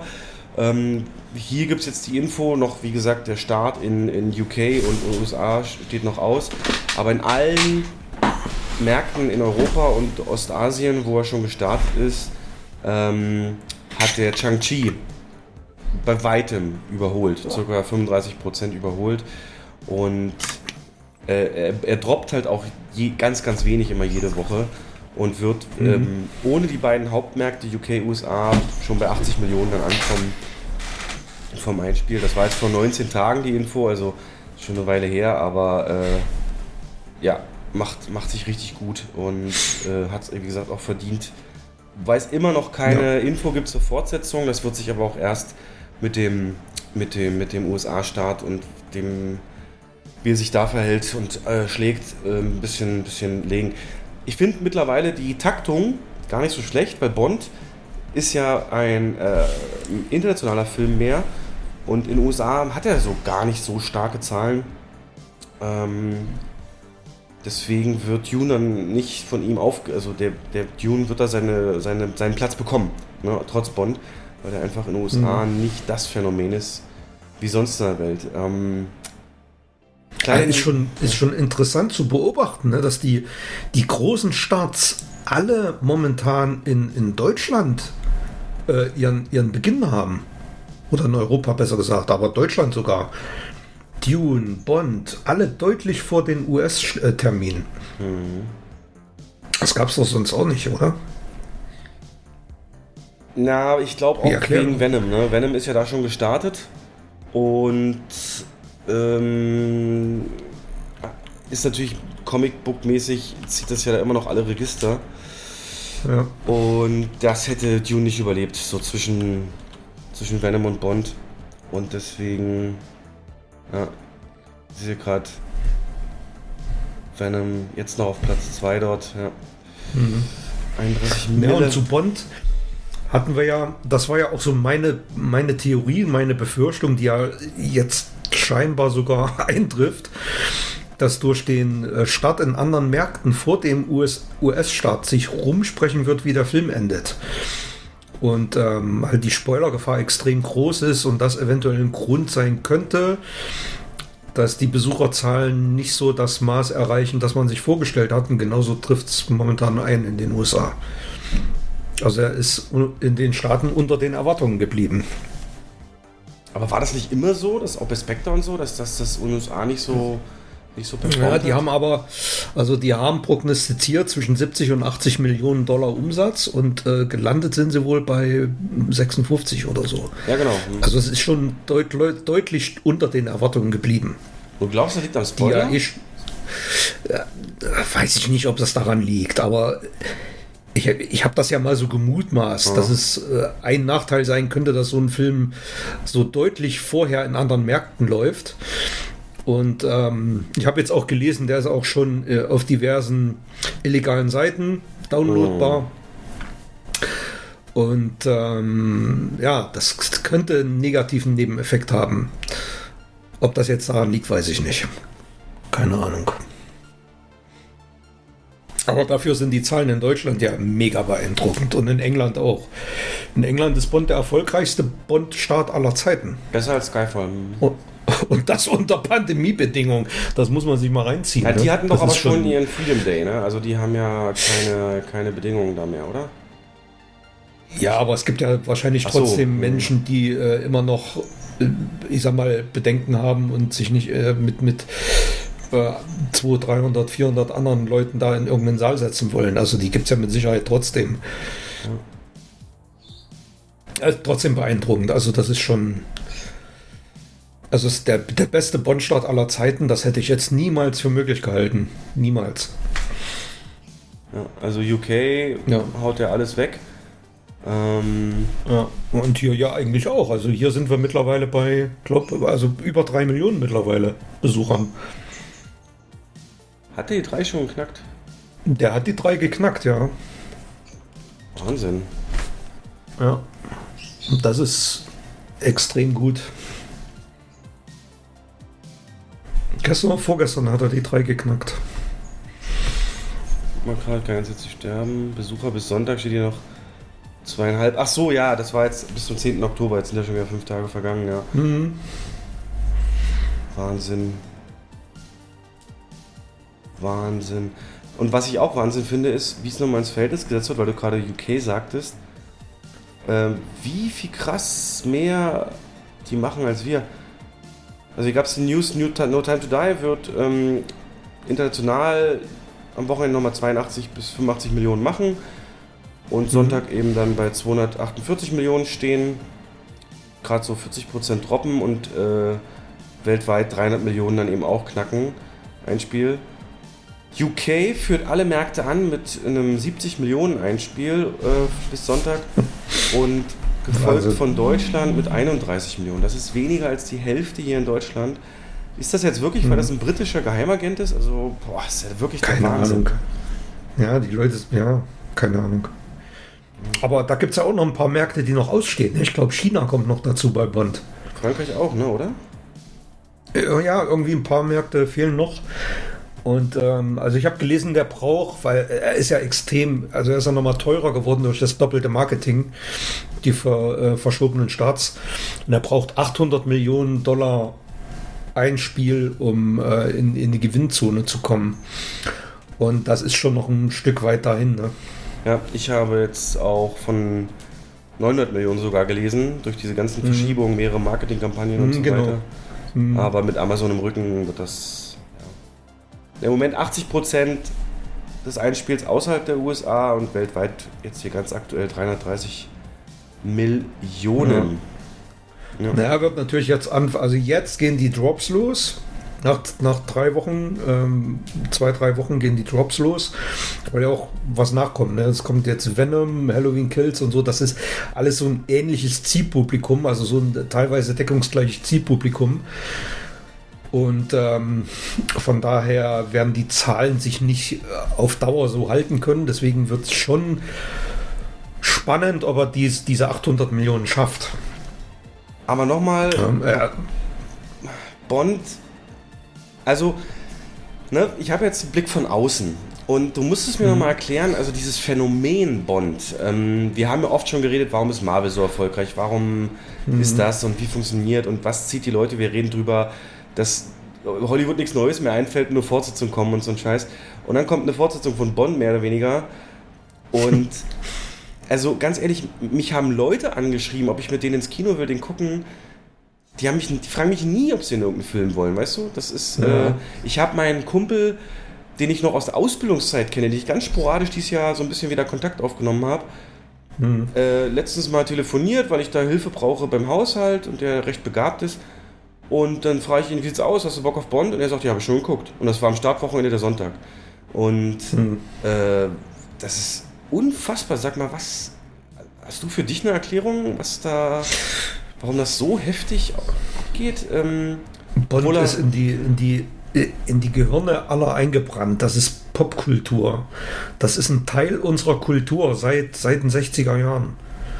Das ist. Ähm, das hat jeden begleitet. Jeder, der Kind war oder Jugendlicher war, kennt Bond. Entweder ist er mit den Brosnan-Bonds groß geworden oder auch mit, mit den Moore-Bonds, Connery. Bond war immer Event, Kino, Erlebniskino. Und auch wenn im Fernsehen zu den 80er, 90ern Bond lief, das war doch ein Straßenfeger. Das haben die Leute noch im Kopf. Und die, die Generation, die jetzt nachkommt, selbst jetzt die Teenies und so, die, die kennen alle Bond. Im Fernsehen ist Bond immer noch ein Event. In den Medien ist es präsent. Daniel Craig ist, ähm, hat sich als, ja, als Schauspieler gemausert, den man, den man auch neben Bond ernst nehmen kann und den man deswegen auch in der Bond-Rolle ernst nimmt. findest du, wir haben doch nach Spectre Also- so gehatet über ihn und dass er keinen Bock hat und das ist nicht schön, mal ihm Naja. zuzugucken. Find, findest du? Also ich fand Spectre ja gut, für, für viele war Spectre jetzt nicht so. Ich fand ihn relativ, also ich fand ihn ja, ähm, gerade weil, er- er wieder so in die Richtung der harten Connery-Bonds ging, fand ich ihn ja besonders gut. Ähm, damals als Skyfall lief, gab es auch viele negative Stimmen und jetzt höre ich immer nur, es ist der beste Bond-Film aller Zeiten. Da denke ich mir, hä? Habe ich da vor, vor ein paar Jahren was anderes gelesen? Aber Bond ist einfach ein Phänomen, das kann man auch mit nichts anderem vergleichen. Das ist so, das ist wie Star Wars. Oder ja, Avatar. Ähm, Oder Avatar, ne, Avatar hat noch lange nicht so viel, hat einen Film. ja. Aber sag mal, Aber- mh, wie sehr schätzt du den Faktor ein für den Erfolg jetzt hier, dass zum ersten Mal, so wie ich es gelesen habe, du weißt es wahrscheinlich besser, dass zum allerersten Mal wirklich ein großes Geschisse drum gemacht wurde, dass das der letzte Film von Daniel Craig als Bond ist. Ähm, das wurde ja, das war ja Bond eigentlich immer scheißegal. Ne? Also Brosnan hatte seinen letzten Film fertig, dann gab es den nächsten und ich kann mich an keinen anderen Bond-Schauspieler, den man erinnern, wo das so ein Thema war, dass der jetzt nicht mehr Bond ist, sondern eher immer nur, wer ist jetzt der Neue. Äh, Glaubst du, das hat irgendwie so ein Ding, so, so Heath Ledger-mäßig so und wir sehen ihn als Bond nie wieder und, und ob das auch einen Einfluss hatte? Möglich. Also bei Craig ist es ja das allererste Mal in der Bond-Geschichte, dass alle Filme inhaltlich zusammenhängen. Also alle seine fünf Bond-Einsätze bilden einen großen Handlungsrahmen. Aber das gab es vorher ja nicht. Da gab es Figuren, die immer wiederkehrten, wie Q oder Blofeld. Aber es gab wirklich immer eine komplett abgeschlossene Handlung. Und bei den äh, Darstellerwechseln von, von Connery zu Lazenby zu Connery zu Moore war das nie ein Thema. Es war einfach derselbe Bond, nur dargestellt von einem anderen Schauspieler. Und das ist jetzt mit Craig halt nicht mehr möglich. Also es kann, ne, also es ist wirklich ein in sich abgeschlossenes Universum immer innerhalb vom Bond-Universum. Das könnte durchaus, also deine Theorie, die könnte durchaus ähm, so ein Funken Wahrheit könnte da dran liegen, ja. Und da möchte ich nochmal aufgreifen, du hast vorhin gesagt, äh, Kultur und durch alle Altersgruppen und Teenager äh, ja. kommen da rein. Da würde ich mal einen Konterpunkt aufmachen, denn ich habe jetzt eine Meinung gelesen, ähm, Zitat, das Problem mit No Time to Die ist, dass, ähm, äh, ist, ist, also dass der nicht noch mehr macht, ist nicht so sehr, dass die älteren Leute nicht, nicht aufgetaucht sind, sondern dass die jüngeren Demografien einfach nicht mit James Bond so richtig connecten können es gibt so eine Analyse-Seite, Screen Engine, haben sie gesagt, mhm. ähm, der Starttag, glaube ich, oder irgendein Freitag, wann war das hier? Vor fünf Tagen, ne, der letzte Freitag, äh, waren 37% der Gäste über 45 und bei, bei Spectre waren das nur 29% also doch deutliche Erhöhung der, der älteren äh, Zuschauer. Und da ist jetzt die Frage, du hast das so selbstbewusst gesagt, hier Teenager und wissen alle, was das ist. Und der kommt im Fernsehen. Also erstmal guckt keiner mehr normales Fernsehen. Wenn, dann haben sie das dann auf, also ich merke es bei mir, also ich, ich, ich, ich, ich seppe durch, ist nichts, Netflix. Und ähm, hm. äh, also jetzt mal so, so Stichprobe so aus deiner Erfahrung jetzt im Alltag, im Kino. Wenn du da so einen hm. Altersschnitt bilden müsstest, ähm, für so die Bond-Seele? Ist dir da irgendwie wirklich eine gemischte, gemischtes Alter aufgefallen konkret? Oder ja, also ich, ich würde dem Artikel oder dieser Meinung eigentlich auch glauben, weil ich, gut, ich kenne jetzt nicht so viele mhm. junge Leute, aber ähm, also es gibt schon es gibt schon breit gefächertes, gemischtes Publikum. Also vom Zwölfjährigen, der mit seinen Eltern da reingeht, bis hin zum 60, 70-jährigen Bond-Fan. Aber ich muss auch sagen, ich nehme das auch wahr, sogar nachmittags, ähm, äh, dass sogar nachmittags in den Vorstellungen, die nicht so stark ausgelastet sind, verstärkt älteres Publikum drin sitzt im Bond. Hm. Also Ü30 würde ich jetzt mal sagen, Ü40. Wenn ich jetzt von älter spreche, gestern zum Beispiel auch, da waren ein älteres Pärchen drin, die waren beide locker über 60 ähm, und haben sich nachmittags um, um, um 14 Uhr Bond angeguckt. Da könnte was dran sein an dieser Statistik. Also wenn ich jetzt mal für unseren Standort runterbrechen Wie alt warst du denn, als du mit Bond in Kontakt kamst? Wie, wie, wie ist denn deine Liebe entstanden? Ähm, naja, Bond war so ein Mythos für, also ich bin ja in der DDR groß geworden und das war so ein Mythos. Man hat davon gehört, war natürlich ein absolutes Tabuthema.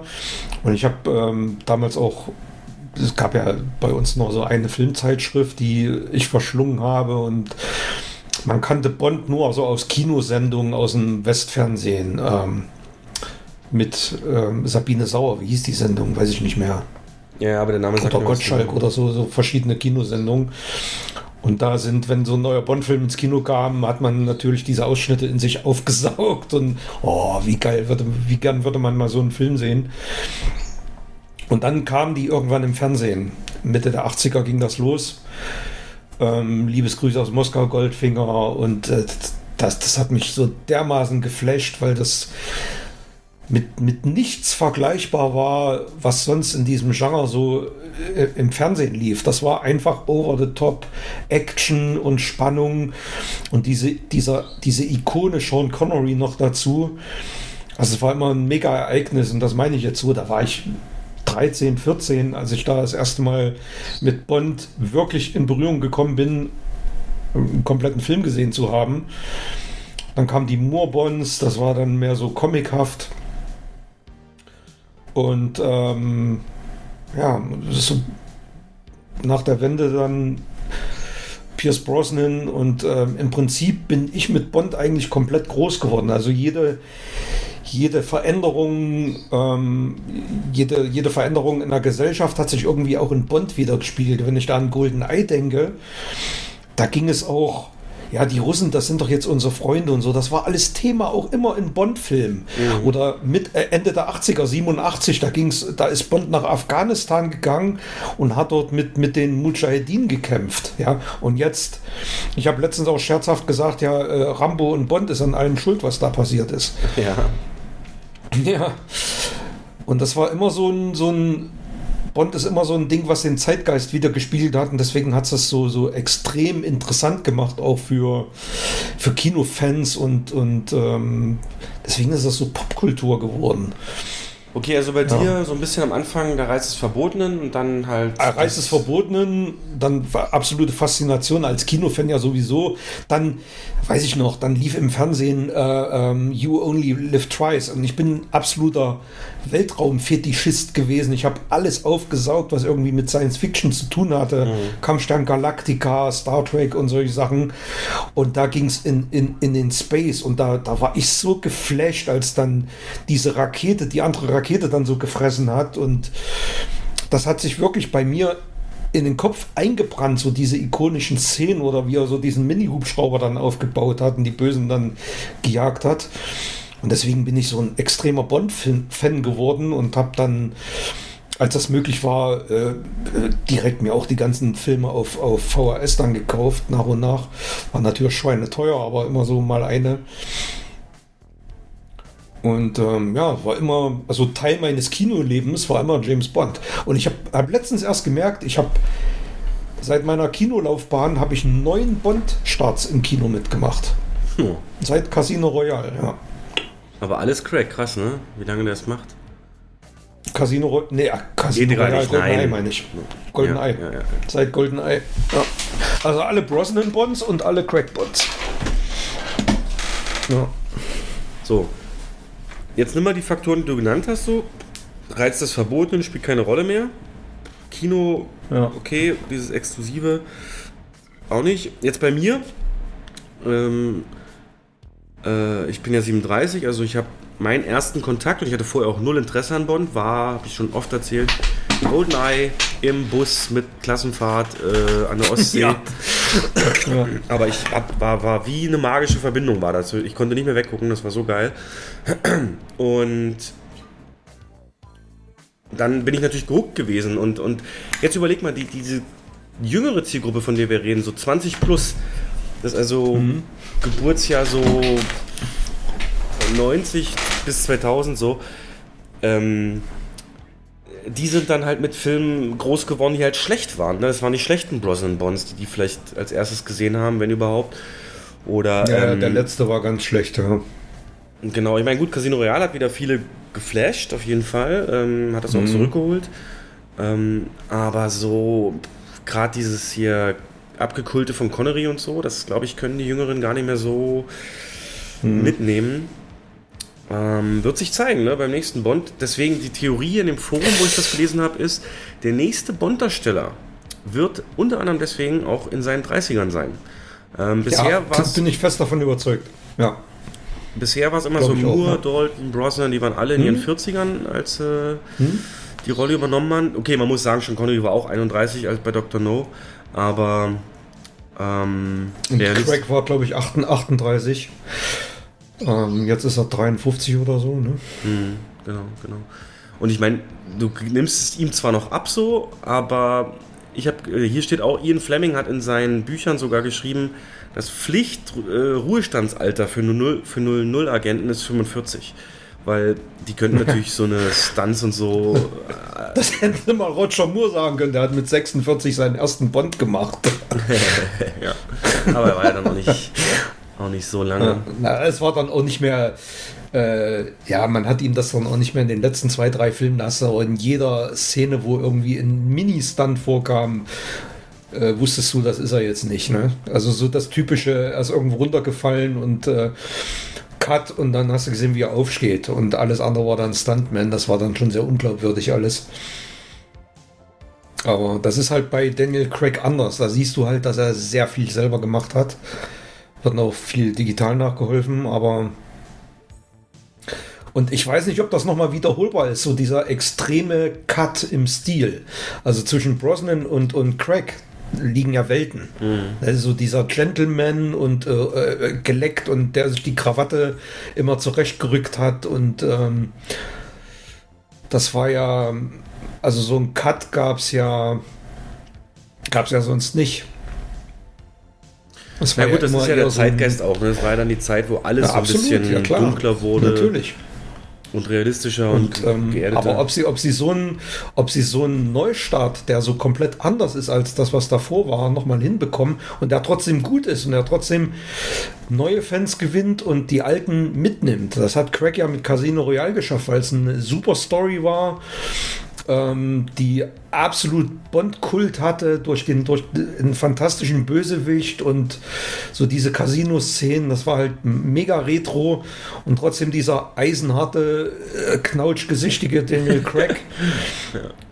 Ja, da hat einfach alles gepasst in dem Film. Mhm. Und deswegen hat er auch so ein breites Publikum erreicht. Und das wird schwer. Und ich gebe dir recht, sehe ich genauso. Und deswegen fallen auch so viele Kandidaten, die jetzt so im, im Rennen sind, auf die, mittlerweile gibt es ja wieder Wettquoten. Ich habe mir doch mal, gestern habe ich es erst gesehen. Ähm, äh, da fallen halt viele absolut durchs Raster, weil sie mittlerweile viel zu alt sind. Also Idris Elba oder selbst, also mein Wunschkandidat wäre Tom Hiddleston momentan, aber auch der ist schon zu alt. Der ist knapp über 40. Und man muss ja sehen, bevor so ein neuer Bond-Film ins Kino kommt, werden mit Sicherheit Minimum vier, fünf Jahre vergehen. Vermute ich mal. Ähm, und die müssen, die müssen, um die, also ein neues Zielpublikum zu erreichen, müssen sie jemanden nehmen, der in seinen 30ern ist. Oder Anfang 30 sogar. Ich werfe also mit dem sie auch über längere Zeit planen können. Genau. Robert Pattinson. Mhm. Der holt ja die junge Zielgruppe zurück, weil die alle groß geworden sind mit Potter und so. Mhm. Twilight. Und der ist 35 jetzt. Also. Ist kein Engländer, ne? Ist kein Engländer? Ist es ein Engländer? Weiß ich nicht. Ich weiß auch nicht. Ich frage ja. Weil das ist ein ungeschriebenes Gesetz, dass Bond zumindest, ja, also der Schauspieler zumindest britische Wurzeln haben muss. George Lazenby hat es auch nicht. Das war der einzige, der ist, glaube ich, Australier gewesen. Nee, oder? Ja, doch. Ähm, aber da haben sie halt geschrieben, ja, Australien war mal eine britische Kolonie. das war ja die halbe das Welt. War so ja. Dieses, ja, ja. Aber ja, pf, warum nicht? Keine Ahnung. Also wer jetzt momentan bei Wettquoten auf Platz 1 jo, steht mit, mit 10 zu 1 oder so, ist dieser Re, Regi, ich weiß nicht, wie er ausgesprochen wird, Re, Regi Jean Page aus Bridgerton. Kenn ich nicht. Ich Bridgerton, der Hauptdarsteller. Ja, vom Plakat, aber nicht geguckt. Hm, okay. Der ist wohl in den Wettquoten auf Top 1. Okay, ähm, Hast du noch Platz 2? Ja, warte. Ja, ach Mensch, warte mal. Schick mir unbedingt meinen Link, das ist ein super Instagram-Post. Ah, muss ich suchen, muss ich suchen, ja. muss ich suchen. Finde ich jetzt ad hoc nicht. Das ja. schicken wir bitte, notiere das. Würde jetzt, würde jetzt ja. dauern, aber das können wir, können wir gerne machen. Hier im, ähm, äh, auf alle Fälle sind da, sind da noch andere. Ist Idris Elba mit drin, ist äh, ähm, Henry Cavill ist mit äh, relativ weit oben drin. Er ist ja auch Brite. Ähm, Michael Fassbender ist mit drin, aber der geht, die gehen alle schon. Fassbender geht auf die 50 zu. Äh, Henry Cavill ist auch über 40. Und man darf eins nicht vergessen, und da legen Broccoli und Wilson ja immer mega Wert drauf, der Bond-Darsteller muss ein unbeschriebenes Blatt sein. Also der darf nicht in anderen großen Franchises auftauchen. Ach was. Der darf keine großen Blockbuster. Ja, immer. Also Pierce Brosnan war vorher TV-Serienstar, aber der, der, hatte doch nie irgendwie riesengroße Kinorollen. Und ähm, Craig kannte vorher kein Schwein. Der hatte irgendwie eine Nebenrolle bei äh, Lara Croft und ähm, Layer Cake. Hm, habe ich gesehen. Aber die, die haben wohl die hat gesagt, äh, die, die Broccoli, also die Produzentin, der ausschlaggebende Punkt war ein Auftritt von ihm in Elizabeth, so ein, so ein äh, Historienschinken. Und die haben den zum Casting geladen aufgrund seines Gangs in dem Film, wie er gelaufen ist. Da kannst du mal sehen, auf welche Details die da achten. Ne? Ja, geil. Und das, ja, und deswegen werden viele durchs Raster fallen und ich glaube, wir werden dann einen neuen Bond-Darsteller sehen, den wir jetzt noch gar nicht auf dem Schirm haben. okay. Und dieser Regé Jean Page, ähm, auf den jetzt alle so setzen, der soll halt, also er ist halt mega erfolgreich jetzt mit dieser Serie Bridgerton und der soll im Remake von The Saint, also ähm, auch eine Serie, die Roger Moore in den 70ern gespielt hat, 60er, 70er, soll er die Hauptrolle spielen. Auch eine äh, Agentenserie. Und wenn das so, wenn das kommt, ist er raus als Bond. Die werden dann nie jemanden nehmen, der parallel in einer ähnlichen Rolle auftritt. Deswegen glaube ich da nicht dran. Okay, dann fallen die anderen Namen, die hier genannt werden, äh, Tom Holland und Timothy Chalamet nämlich auch weg. Ähm, das würde das. Also es ist mir neu, dass es diese Regel gibt. Da cool. Wer auch, wer auch gerade gehandelt wird, ist Jamie Bell. Sagt mir vom Namen was? Welche, welche, woher kennt man den? Das ist der, der diesen Ballett, der äh, Oscar gekrönten, wo er diesen Jungen gespielt hat, der Ballett tanzt. Wie ist er denn? Mal. Save the Last Dance? Nee. Nee. Nee, nee, nee, nee, nee. Oh. Billy Elliot. Ah ja. Hm. Ja. Der hat halt relativ kleine Rollen bislang gespielt. Ähm, ist kein Megastar. Und hat auch das passende Alter mittlerweile. Er ist 86 geboren. Also ist 35. Also er würde gut passen. Und sieht im Anzug ähm, auch gut aus. Das ist ja immer so ein. Das ich, ich suche immer, wenn ich. Ja, ich habe letztens habe ich mal gegoogelt englische Schauspieler, weil es mich mal interessiert hat. Einfach nur Suchbegriff englische Schauspieler. Und habe gesucht, wer sieht im Anzug gut aus, um, um so eine Auswahl für mich zu treffen, wer könnte eventuell als Bond in Frage kommen. Ähm, ja, aber keine Ahnung. Also die wollen sich ja bis nächstes Jahr Zeit lassen Ja, hab ich auch gelesen. um dann Nachfolger zu finden. Und äh, dann wird es ja auch interessant, wird das ein Reboot oder ähm, wird es eine Fortsetzung? Keine Ahnung. Also wa- was schwierig wird. Bleibt spannend. Ja, aber das waren tolle Infos. Also, da werde ich im Internet punkten, wenn mal wieder so ein Thema zum nächsten Darsteller aufkommt. Ähm, dann weg von Bond zu einer anderen großen, großen Marke. Eine, eine, eine Ja. Minisache habe ich noch zu Bond. Und zwar hat der, der Regisseur, der Fukunaga, Cary Jojo Fukunaga, hat Ideen für weitere Filme gepitcht. Und da hat er ein Interview gegeben. Und ähm, hör mal zu, also er hat gesagt, der neue Bond muss nach seiner Aussage jemand sein, der Problem mit Autorität hat, der Außenseiter ist, der schnellen Lebensstil mag und der aus jeder Situation herauskommt. Ähm, eine von seinen Aussagen trifft ja in seinem eigenen Film nicht zu. Ich verrate jetzt nicht welche. er lässt dabei offen, ob er wieder Regie führt. Und es gibt einen Regisseur, den kennst du auch, der ganz offiziell Interesse als Bond-Regisseur äh, Ja. bekundet hat. Und das ist, TV.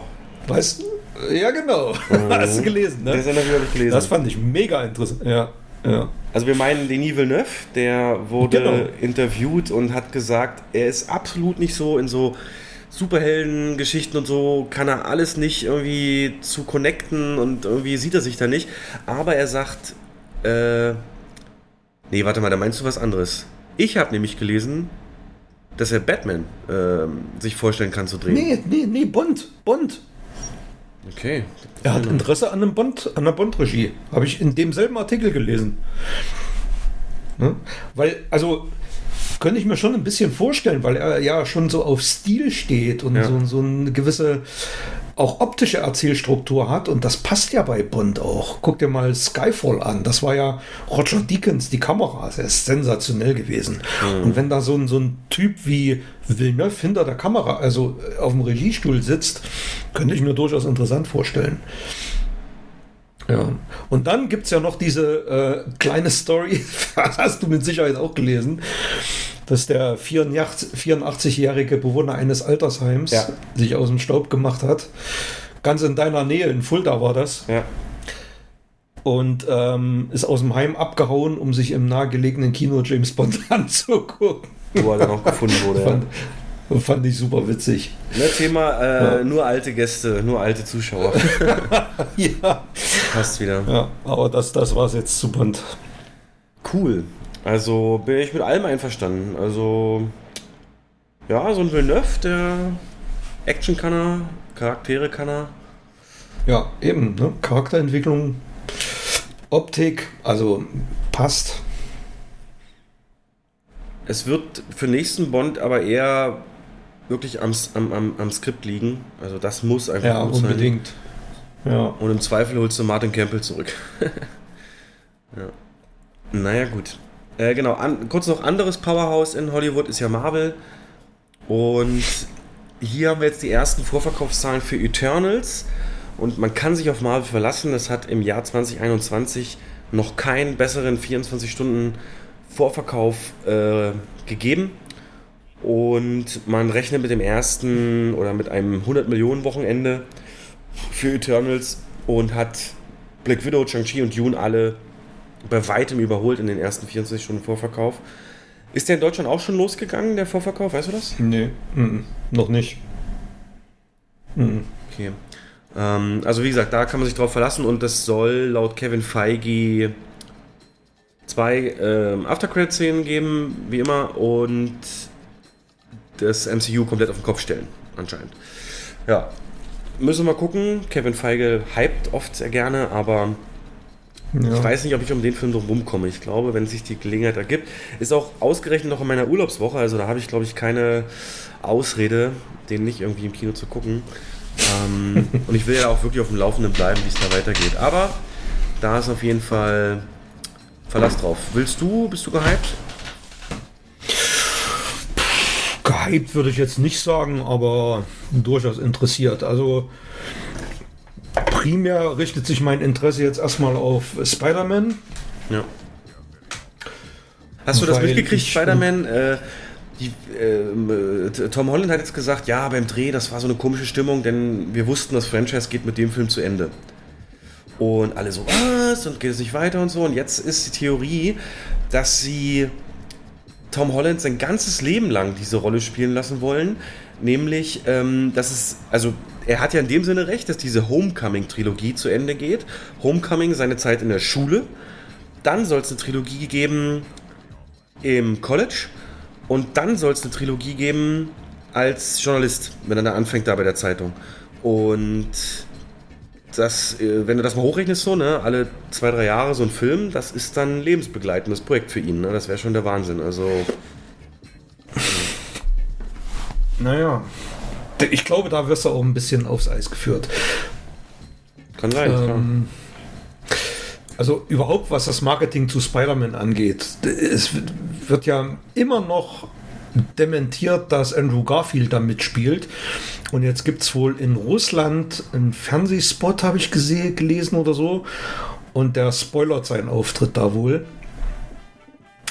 Also äh, auf Spider-Man bin ich mega gespannt. Auf Eternals momentan nicht so, kommt vielleicht noch, aber Spider-Man, zumal ich habe eine bei What If die Folge mit Doctor, Doctor Strange gesehen und die war richtig gut. Danach kam so ein Zombie-Ding, das war eher Rotz. Aber die Doctor Strange-Folge, also die sollte man sich als Marvel-Fan vielleicht mal antun. Könnte mir vorstellen, dass das so ein bisschen ähm, Bewandtnis haben wird im Spider-Man-Film. Viel Ja. mehr verrate ich da jetzt nicht. Ja, ja.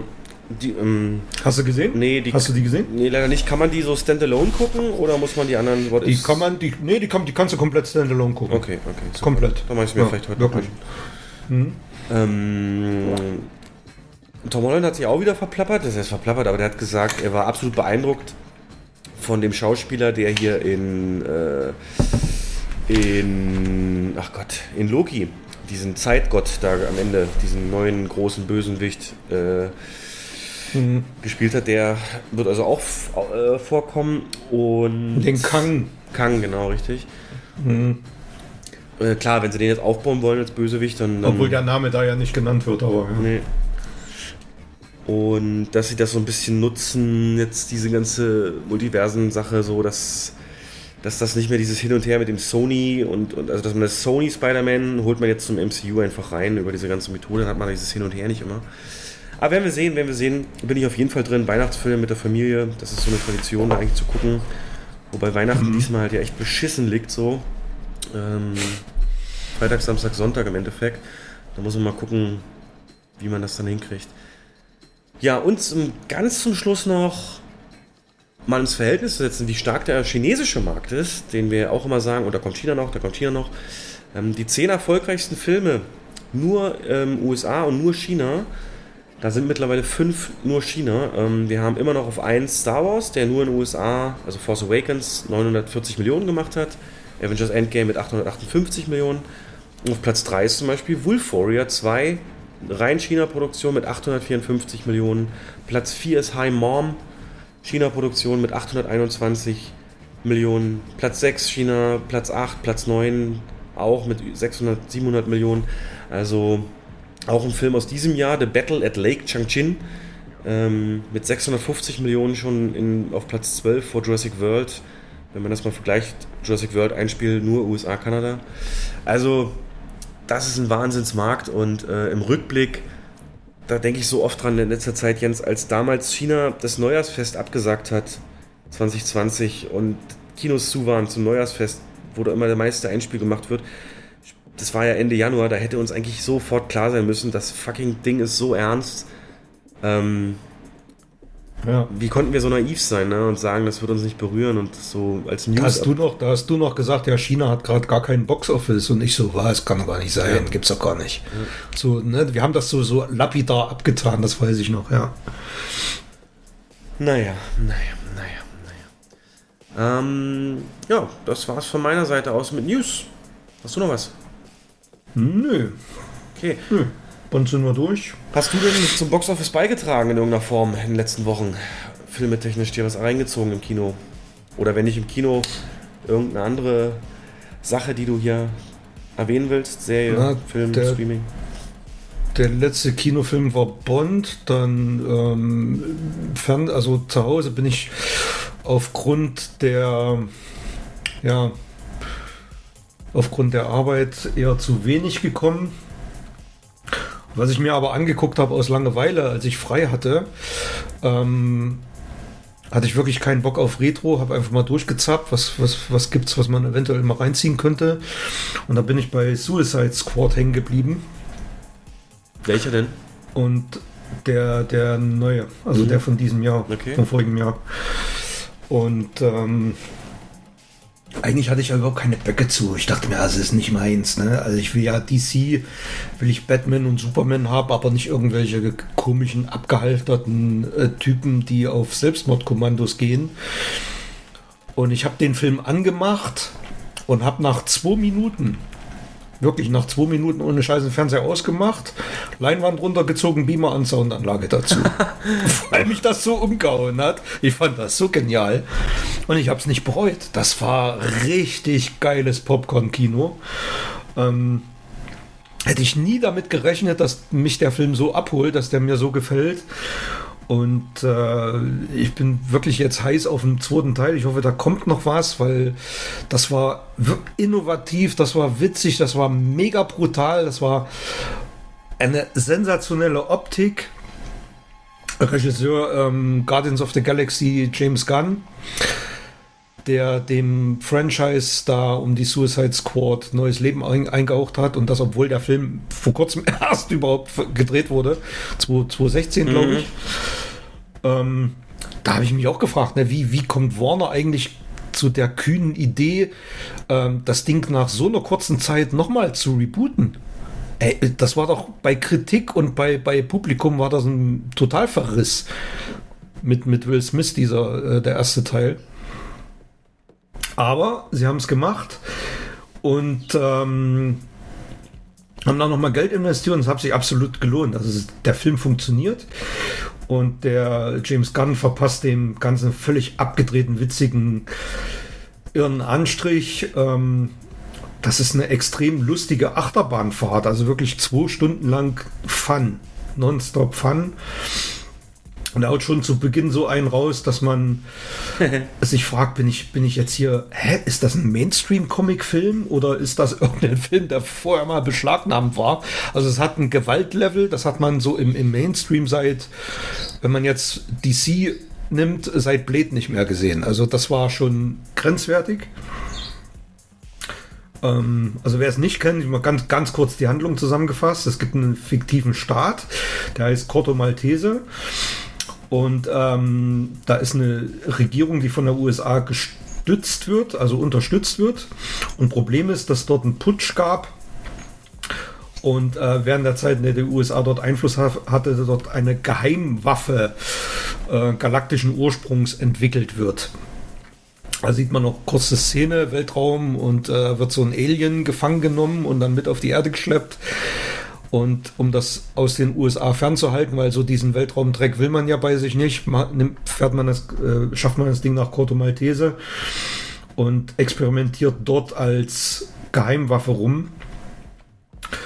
Und ähm, es gab, nun gibt es dort einen Putsch und eine andere Regierung und nun soll die Suicide Squad, also sind verurteilte Schwerverbrecher, im Film heißen die Task Force X. Die sollen jetzt dorthin geschickt werden, um dieses Projekt zu zerstören. Einfach um negativer Presse oder sonst irgendwas vorzubeugen oder Missbrauch. Mhm. Und diese Truppe besteht aus äh, Bloodsport, gespielt von Idris Elba, der übrigens mega Angst vor Ratten hat. Dann aus dem Peacemaker, richtig genial gespielt von John Cena, den du aus Fast and Furious kennst, aus mhm. dem letzten. Dann gibt es einen äh, Typen, der heißt Polka Dotman. Und ähm, lach jetzt nicht, denn seine Waffe sind Punkte. also er wirft einfach Punkte. Und äh, ich habe gelacht, ich habe wirklich gelacht. Und dann gibt es noch King Wie Shark. Seine Waffe das sind ist Punkte. So ein, was? Seine Waffe sind Punkte. Ja, was machen die denn? mit Punkten rum. Die, die, wenn, wenn die dich treffen, die zerstören dich. Also Okay. da schmilzt dein Fleisch weg. Und, ja. ähm, Okay. und der, äh, der hat auch eine Allergie. Also er bildet selber immer so Punkte und wenn er die nicht zweimal am Tag auskotzt, stirbt er auch da dran. das ist total krank alles. Dann gibt es noch King Shark. Ähm, das ist so ein, so ein Hai, der auf Füßen rumläuft. Und der wird im Original übrigens von Sylvester Stallone gesprochen. Das kommt in der deutschen Synchronfassung absolut nicht rüber, ist klar. Dann gibt es noch den Redcatcher 2. Das ist ein, ein Mädchen, was hat so, ein- so ein, sieht aus wie ein Mikrofon, so einen kleinen Stock und mit dem kann sie halt Ratten kontrollieren. Ähm, und Harley Quinn, die in der ersten Verfilmung schon dabei ist, wieder gespielt von Margot Robbie. Ähm, ja, und am Anfang gibt es so eine Szene, da wird man an James Ryan erinnert. Also die landen dann dort auf dieser Insel und dann gibt es ein Gemetzel, was wirklich echt harter Splatter ist und ähm, optisch absolut innovativ. Er ist optisch überhaupt eine Wucht der Film. Manchmal werden in Großbuchstaben im Hintergrund so Missionen eingeblendet, die aus der Handlung entstehen. Also zum Beispiel, stell mal vor, da brennt irgendwie was, Wald brennt und aus den Flammen entstehen dann so Wörter. Also ähm, die Rettung von Harley Quinn, so Tarantino-mäßige Einblendungen. Also richtig genial gemacht.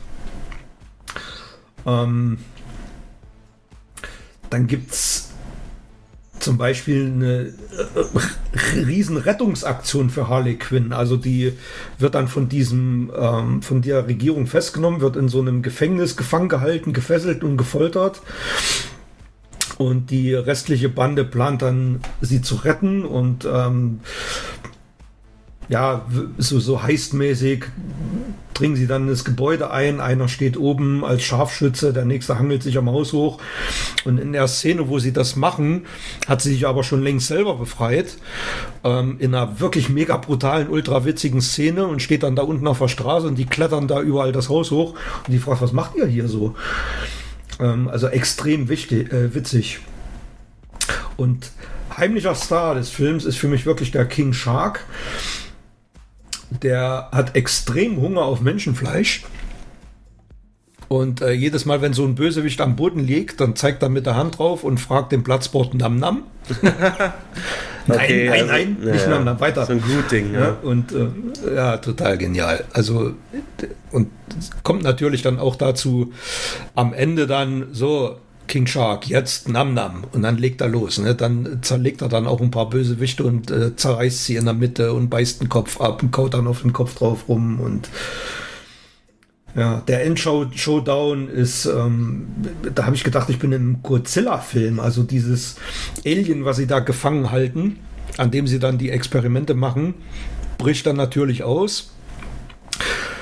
Es ist ein 100 Meter hoher, es sieht aus wie ein Seestern mit so einem Mike Klotzkowski Gedächtnisauge in der Mitte und äh, stampft dann durch die Stadt und legt die in Schutt und Asche und äh, die müssen dann dagegen kämpfen. Also ich kann nur sagen, wer Bock hat auf einen, auf abgefahrenen, witzigen, extrem brutalen, splatterigen ähm, Blockbuster, muss ich diesen Film unbedingt reinziehen. Ich habe dem 4,5 von 5 gegeben. Hoho. Ja. Äh, Was ich zu Anfang nie gedacht hätte, ich dachte mir, ah, ja, nee. Dann geguckt und äh, ich war wirklich begeistert am Ende. ähm, aber er hat auch eine Handlung, oder ist das einfach nur Splatter und Gewaltporno? Er hat, die Handlung ist, ich sag mal, sehr überschaubar. Also die Handlung geht um diese, äh, ja, also die Mission. Naja, die müssen es da hast dem- erzählt. Müssen- Genau. Und ähm, Dann- viel mehr gibt es zur Handlung nicht zu Okay, sagen. Also das okay. Interessante sind die, sind die Figuren. Der, ähm, die Handlung wird durch ein paar Nebendinge, Nebenschauplätze vorangetrieben, äh, die aber eher unwichtig sind. Da gibt es noch ein paar Nebenfiguren, die dann auftauchen. Äh, so eine Kontaktperson dann auf der Insel. Ähm, wo sie denken, dann, dann metzeln sie sich dann durch, um die, zu dieser Kontaktperson zu kommen und am Ende stellt sich raus, das waren alles der ihre Leute, die sie da niedergemetzelt haben. Oh. Weil sie gedacht haben, es ist der Feind. Ähm, ja, ist halt passiert. Ja, na, ja passiert halt mal. ja. Aber wirklich jetzt mehr, äh, also, also dumm würdest du jetzt aber nicht sagen. Oder ist es wirklich nur Nein, um, um nein, so ein, deine. Gewaltfantasie? ja, extrem witzig und ähm, optisch wirklich beeindruckend. Also James Gunn, guck dir Guardians of the Galaxy an und du weißt, in welchem Stil dieser Film, ähm, welchen Stil dieser Film ungefähr hat. Also äh, wahnsinnig hoher Unterhaltungswert, total simple Story, gebe ich zu, aber mit extrem hohen Schauwerten, auch am Ende dieser Showdown. Ähm, Bösewichte, die Kanonenfutter sind, also wirklich im wahrsten Sinne des Wortes. Die werden, da werden Gliedmaßen abgehackt, die werden in der Mitte zerteilt, da werden rollen Köpfe, da werden, da fliegen Arme weg. Ähm, ja, also teilweise heftiger Splatter, aber nicht so, dass es, ähm, ja, wie soll ich sagen, also nicht, dass es, dass man weggucken muss, dass es eklig wird, sondern so im Stil von From Dusk Till Dawn Splatter, also so lustig, lustig gemacht, comichaft, slapstickhaft. Mhm. Ja. Ja. Ähm, okay. Viereinhalb von fünf, das ist schon, das ist schon eine Ehre. Ne? Ja, ja, ja, ist es auch. Ja. Und ähm, ich hatte richtig Bock, wenn es eine Fortsetzung gegeben hätte, hätte ich mir die hinterher gleich noch reingezogen. Und deswegen die Wertung.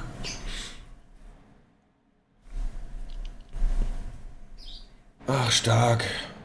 Ja, wo hast du hingeguckt? Amazon? Sky. Sky. Gut. Ja, ich habe wie gesagt nichts außer eine kurz, eine Miniserie. Ähm, aber möchte vorher nochmal, weil wir hier ja jetzt im Filmteil sind, über eine Doku-Reihe bei Netflix empfehlen, die man sich auch wunderbar abends, genau wenn du so einen Tag hast, wo du eigentlich keinen Film mehr starten willst, sondern einfach nur noch so ein bisschen abschalten willst, das aber mit Themen, die dich interessieren. Die Doku-Reihe ähm, Filme, Bindestrich, das waren unsere Kinojahre. Und das gibt mittlerweile drei Staffeln, wo praktisch die Entstehungsgeschichte von vielen Filmen, die wir alle kennen, ähm, erzählt wird. Sehr toll geschnitten ähm, mit Interviews von Cast und Besetzung und Producern und Regisseuren, Und wirklich alles von ähm, Freitag der 13. ist jetzt in der dritten Staffel drin. Gerade eben habe ich noch Prinz aus der Munda gesehen. Das ist ja wirklich unglaublich, was da an Hintergrundgeschichte noch dahinter steckt. Dass John Landis verurteilt wurde, weil er in so einem vorhergehenden Film, ähm, weil es dann Unfall gab und, und, und, und Schauspieler gestorben sind und zwei Kinder darunter und dass es da Probleme gab und Eddie Murphy ihn da praktisch gerettet hat, weil er gesagt hat, ich will ihn da haben, weil er wiederum Eddie Murphy groß gemacht hat mit, mit, mit die Glücksritter und so. Und ähm, also ganz, ganz tolle Einblicke, Zusammenhänge, auch wie knapp es manchmal mit Casting war. Ich habe das über Pretty Woman gesehen. Pretty Woman sollte eigentlich komplett anders enden, ganz, ganz düster. Der sollte, eigentlich sollte Richard Gere sie rausschmeißen, ihr noch einen Huni aus dem Auto werfen und dann wegfahren. So. Das wurde dann natürlich umgeschnitten, aber ähm, also wirklich toll und, und wirklich so als Filmnerd verstehst du auch alles, was da gesagt wird und ähm, wie es zu bestimmten Einstellungen kam, ganz ikonische Szenen. Jetzt habe ich jetzt aufgehört, aber heute gucke ich mir, glaube ich, noch die zu Aliens. Gibt es auch eine vom Pitch über die Schwierigkeiten beim Dreh und alles. Also Filme, das waren unsere Kinojahre. Ähm, absolute Empfehlung auch für dich, Jens, weil auch viele Filme sind, die dich interessieren dürften. Zurück in die Zukunft ist dabei. Wie gesagt, Freitag der 13. und so weiter. Also du kannst ja auch dann nur das rauspicken, was du gucken willst. Ich habe zum Beispiel Zurück in die Zukunft übersprungen, weil ich dann jetzt nicht so gehypt bin von. Aber mhm. Forrest Gump zum Beispiel auch sehr interessant und ach, äh, aber auch dieses Mehr an Wissen, so dass, dass Gary Sinise nach Forrest Gump wirklich ein Charity eine, eingerichtet hat für Kriegsveteranen, weil er eben da so eingespielt hat und sich für die Recherchen da eben so erkundigt hat und dann erkennt hat, dass die eigentlich keine Unterstützung vom Staat so richtig kriegen und so weiter. Also, also wirklich toll, ne? Kann ich absolute Empfehlung für diese Doku rein. Guter Tipp, ähm, gucke ich mir definitiv an. Guter Tipp, weil ich bin momentan wirklich auch auf dem Trip. Ich habe, wie gesagt, die Phil Tippett-Doku habe ich gesehen. Ja, stimmt. Und dann habe ich auch, ja, ja, genau, und dann habe ich auch eine gesehen, da ging es da ging's um Alien, aber ich glaube nicht, dass das dieselbe ist, die du jetzt Nee, bei mir geht es um Aliens. Äh, Aliens, da, da bei meiner ging es um Alien, auch 90 Minuten Doku oder eine Stunde war das. Ich meine, lief auch auf Sky und mega interessant. Also die haben wirklich jede Einstellung in dem Film äh, analysiert, auseinandergenommen, was da für, für, auch für psychologische Überlegungen dahinter standen und wie der Regisseur gespielt hat. Allein, dass irgendwie der, der die sitzen in, einer, in, einer, in so einer Sitzecke und labern und der Captain geht von hinten nach vorn durch in der, genau in der Mitte durch und rechts sitzt eine Fraktion, links sitzt eine Fraktion, beide unterschiedliche Meinungen und er trennt in diesem Ding die Handlung des Films und die handelnden Personen. Also das war so mega interessant und ähm, auch wie die, die Chestburster-Szene ja. entstanden ist, wurde da ge wurde ge wirklich gezeigt. Ja, stimmt das jetzt Stunden eigentlich, dass, äh, dass die nichts davon wussten und die Panik echt ist? Die das wussten die, die wussten tatsächlich nichts davon, dass dieses Blut erspritzten wird.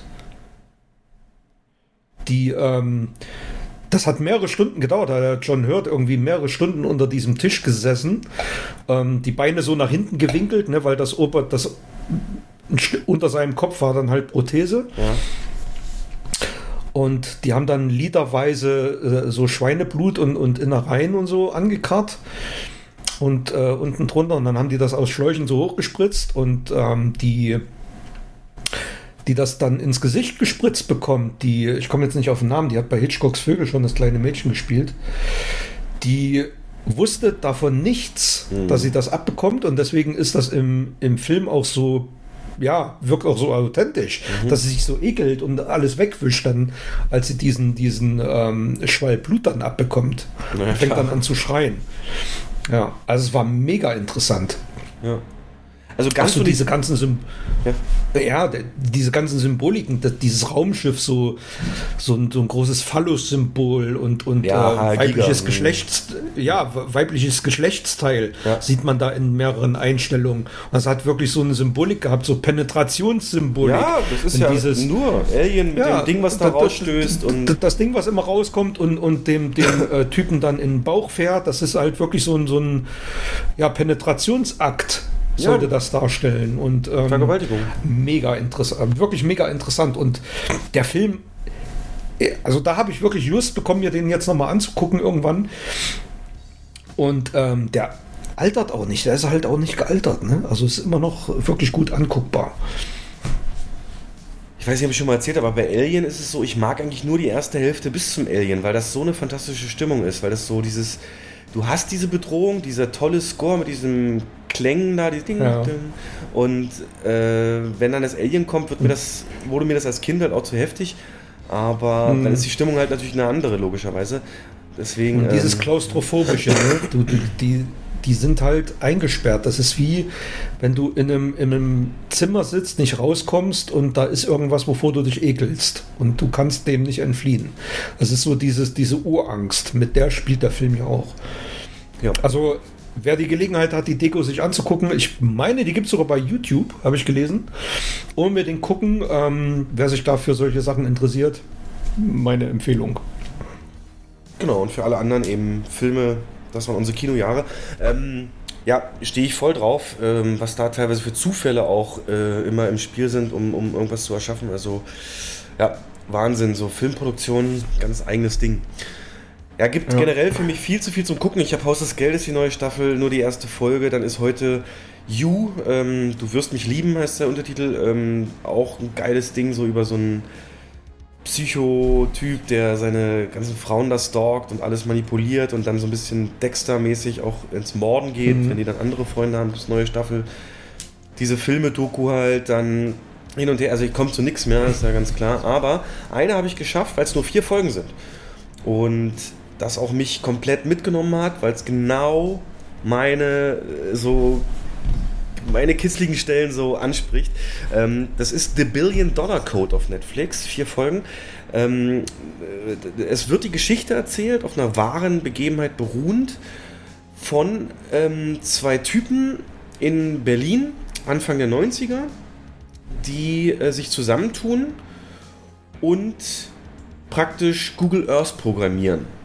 Und ähm, schon wirklich genauso mit Ranzoom an die Erde und die ganzen Probleme, die sie dann eben hatten mit dem Code und hin und her und dann natürlich auch Zank und welche Leute ihnen helfen und wie sie das alles hinkriegen. Ähm, das dann auch vorstellen auf der Telekom Telekommunikationsmesse und super gefeiert werden dafür und so weiter und so fort. Dann werden sie eingeladen in, in Silicon Valley äh, und, und die wollen das auch alle sehen und dann unterhalten sie sich da mit den Leuten und das sind natürlich ihre Idole da, die, die großen Programmierer aus den USA. Und dann geht es eben darum, dass äh, zehn Jahre später, im Jahr 2005, äh, Google dann ja wirklich Google Earth rausgebracht hat. Also die haben ihr Ding TerraVision genannt und dann 2005 kam Google Earth und äh, dieser Film, äh, diese Serie, diese Miniserie erzählt total schön gegengeschnitten Jetztzeit mit Rückblicken sind auch verschiedene Schauspieler dann zwischen jungen Versionen und alten Versionen von den Leuten. Ähm, also immer, wie sie sich in Berlin halt kennenlernen und was sie da in Berlin erleben und wie sie das machen und wie sie da um die Welt rumkommen. Und immer der Gegenschnitt in der Jetztzeit ist, wie sie sich auf eine Gerichtsverhandlung gegen Google vorbereiten. Also die haben da eine, eine, eine Firma, ähm, hat sich den angenommen, den Fall, weil sie denken, die können gewinnen. Und so Patentrechtsverletzungen sind unglaublich teuer, deswegen ging das auch nicht eher und so. Und dann sind da eben, ist da so eine Anwältin und so ein Anwalt und die nehmen die da so eine Testverhandlung äh, praktisch in die Mangel, wo sie alles erzählen, wie das so lief. Und da bauen sich dann die Rückblicke auch immer von aus. Und so nach und nach öffnet sich dann immer mehr Zusammenhänge für den Zuschauer auch. Und dass sie sich dann verstritten haben und wie eins zum anderen führte und ganz toll gegengeschnitten. Also wirklich auch sehr fluide, nenne ich es mal. Sehr so flüssig läuft das. Ähm, bis dann die letzte Folge fast komplett aus der Gerichtsverhandlung besteht. Und ich liebe ja gut gemachte Gerichtsverhandlungen, also sei es jetzt hier im Namen der Ehre oder Boston Legal, was ich immer geguckt habe und so weiter. Aber gut gemacht Gerichtsverhandlungen in Filmen, das kann das Spannendste überhaupt sein. Und auch Tschernobyl, das Ende war ja eine Gerichtsverhandlung, die Serie, die Miniserie. Ähm, und so in der Art ist es auch. Der Google-Anwalt halt, der Schmierlappen und dann halt die ganzen Anwälte, mit denen sie sich vorbereitet haben, dann vor einer Jury und wie das dann eben ausging und so weiter. Und das Ganze ist halt eine wahre Begebenheit. Also diese Firma Art und Com äh, sowie TerraVision gab es wirklich und äh, bis heute sagt man, wird Google wahrscheinlich abgekupfert haben. Zu der Zeit, als sie da in Silicon Valley eben auch waren und zu viel preisgegeben haben. Äh, deswegen nie so wirklich rausgekommen und erfolgreich, aber ja, eben Grundlegendes geschaffen. Und was ich halt toll finde, ist halt A, Technik. Also gerade in den Rückblenden zu den 90ern, wenn sie dann da über die, ey, äh, damit sie das überhaupt programmieren können, brauchen sie natürlich einen Mega-Rechner. Ne? Gab es ja Anfang der 90er nicht. Aber es gibt wohl eine Silicon Graphics Workstation mit virtuellem Display, irgendwie so nennen sie das. Und von denen gibt es auf der Welt halt in den USA welche und die Telekom hat welche. Und die Telekom war damals anscheinend gesetzlich verpflichtet, nach der Wende in Berlin zu investieren in Zukunftsunternehmen. Und deswegen haben sie eben die unterstützt und so ein Ding zur Verfügung gestellt. Und sitzt der Programmierer dann da dran. Das ist ein Silicon Graphics, äh, bla bla mit virtuellem Display. Auf dem haben sie Terminator 2 gerendert. Wahnsinn, wow. Und da bin ich natürlich sofort abgegangen.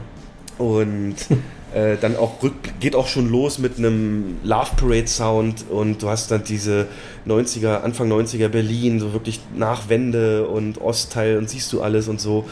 Diese Stimmung, äh, immer auch der, mit der Musik, also die ganzen 90er-Rückblicke. Und Das ist ja jetzt für uns die 90er, das ist ja wie in 70ern die 50er und so weiter. Also es ist ja, wir, das, wir sind ja alt und es ist ja Geschichte sozusagen mittlerweile und ähm, aber ich war dabei, ne? Und ich habe da voll aufgelebt so und ähm, weil es eben auch Technik und alles mit verbindet und dann Anwalt und Google und es ist schon interessant so, wenn er dann mit der Telekom-Vertretern redet und sagt, äh, wir glauben, dass Google uns das geklaut hat und die dann so, ja Google, komm, das ist so ein kleines Pissunternehmen, was wollen die machen?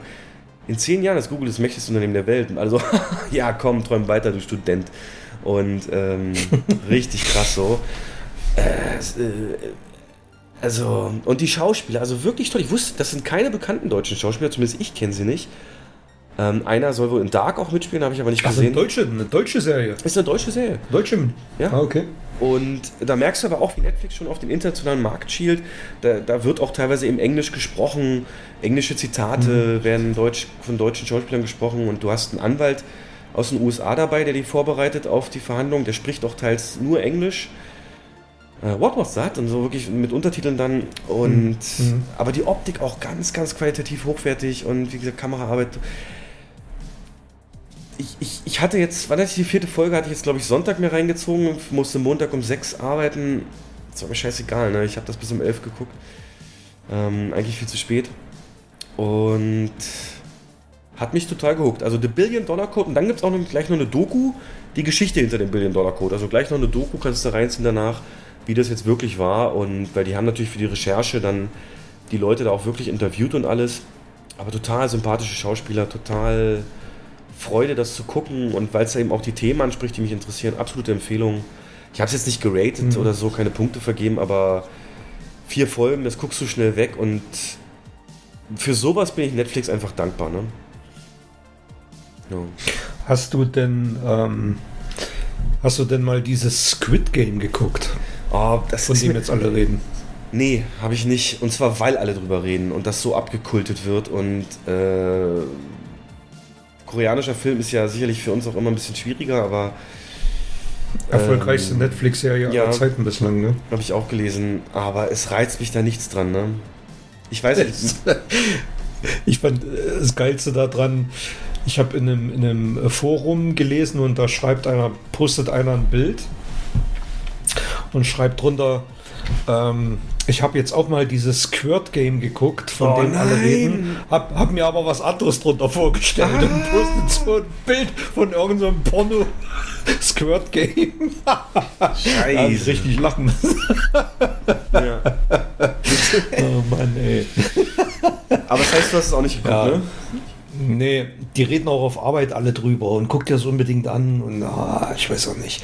Ich habe auch viel Negatives drüber gelesen, also dilettantische Schauspielerleistungen und äh, wirklich gewö gewöhnungsbedürftig und ähm, ja, keine Ahnung. Ich weiß, ist nicht so mein Ding. Ist das wahrscheinlich- ist ja so Tribute, Ja. so, so Battle Royale, Ja, Tribute Battle von Royale. Panem mäßig und ähm, Hard Target. Ähm, ja, wenn ich ja schon sehe, die mit die, diese Masken da und ich weiß nicht. Ja, Freuen wir uns soll auch Netflix. ziemlich brutal sein, habe ich gehört. Ja, naja, Battle Royale halt, ja. Aber ähm, du, wir sind zu alt, glaube ich. Also, wenn du sagst an der Arbeit, dann. Na, ich. Ja. Ich, ja. Naja. Ja. Nee, Guti. sonst habe ich auch nichts. Ja, ich auch nicht mehr. Hast du jetzt nochmal Urlaub? Wie geht's jetzt weiter bei dir? Ähm, ich habe im November noch mal eine Woche Urlaub. Mitte, Ende November. Ich auch, genau die Woche muss ich wa- ja, dann muss ich wahrscheinlich durchziehen bis, bis Mai. Mal gucken. Ja, solange wir Zeit finden für unseren Podcast, wir müssen mal gucken, wenn der ganze Umzug dann ernst wird und erstmal ohne Internet und so ein Kram, müssen wir sehen, aber vor Dezember, ich, bis Dezember habe ich die Wohnung hier noch, Ende Dezember und dann sehen wir weiter. Ja, in dem Sinne war es mir wieder eine Freude. Wirklich, war toll. Mir auch.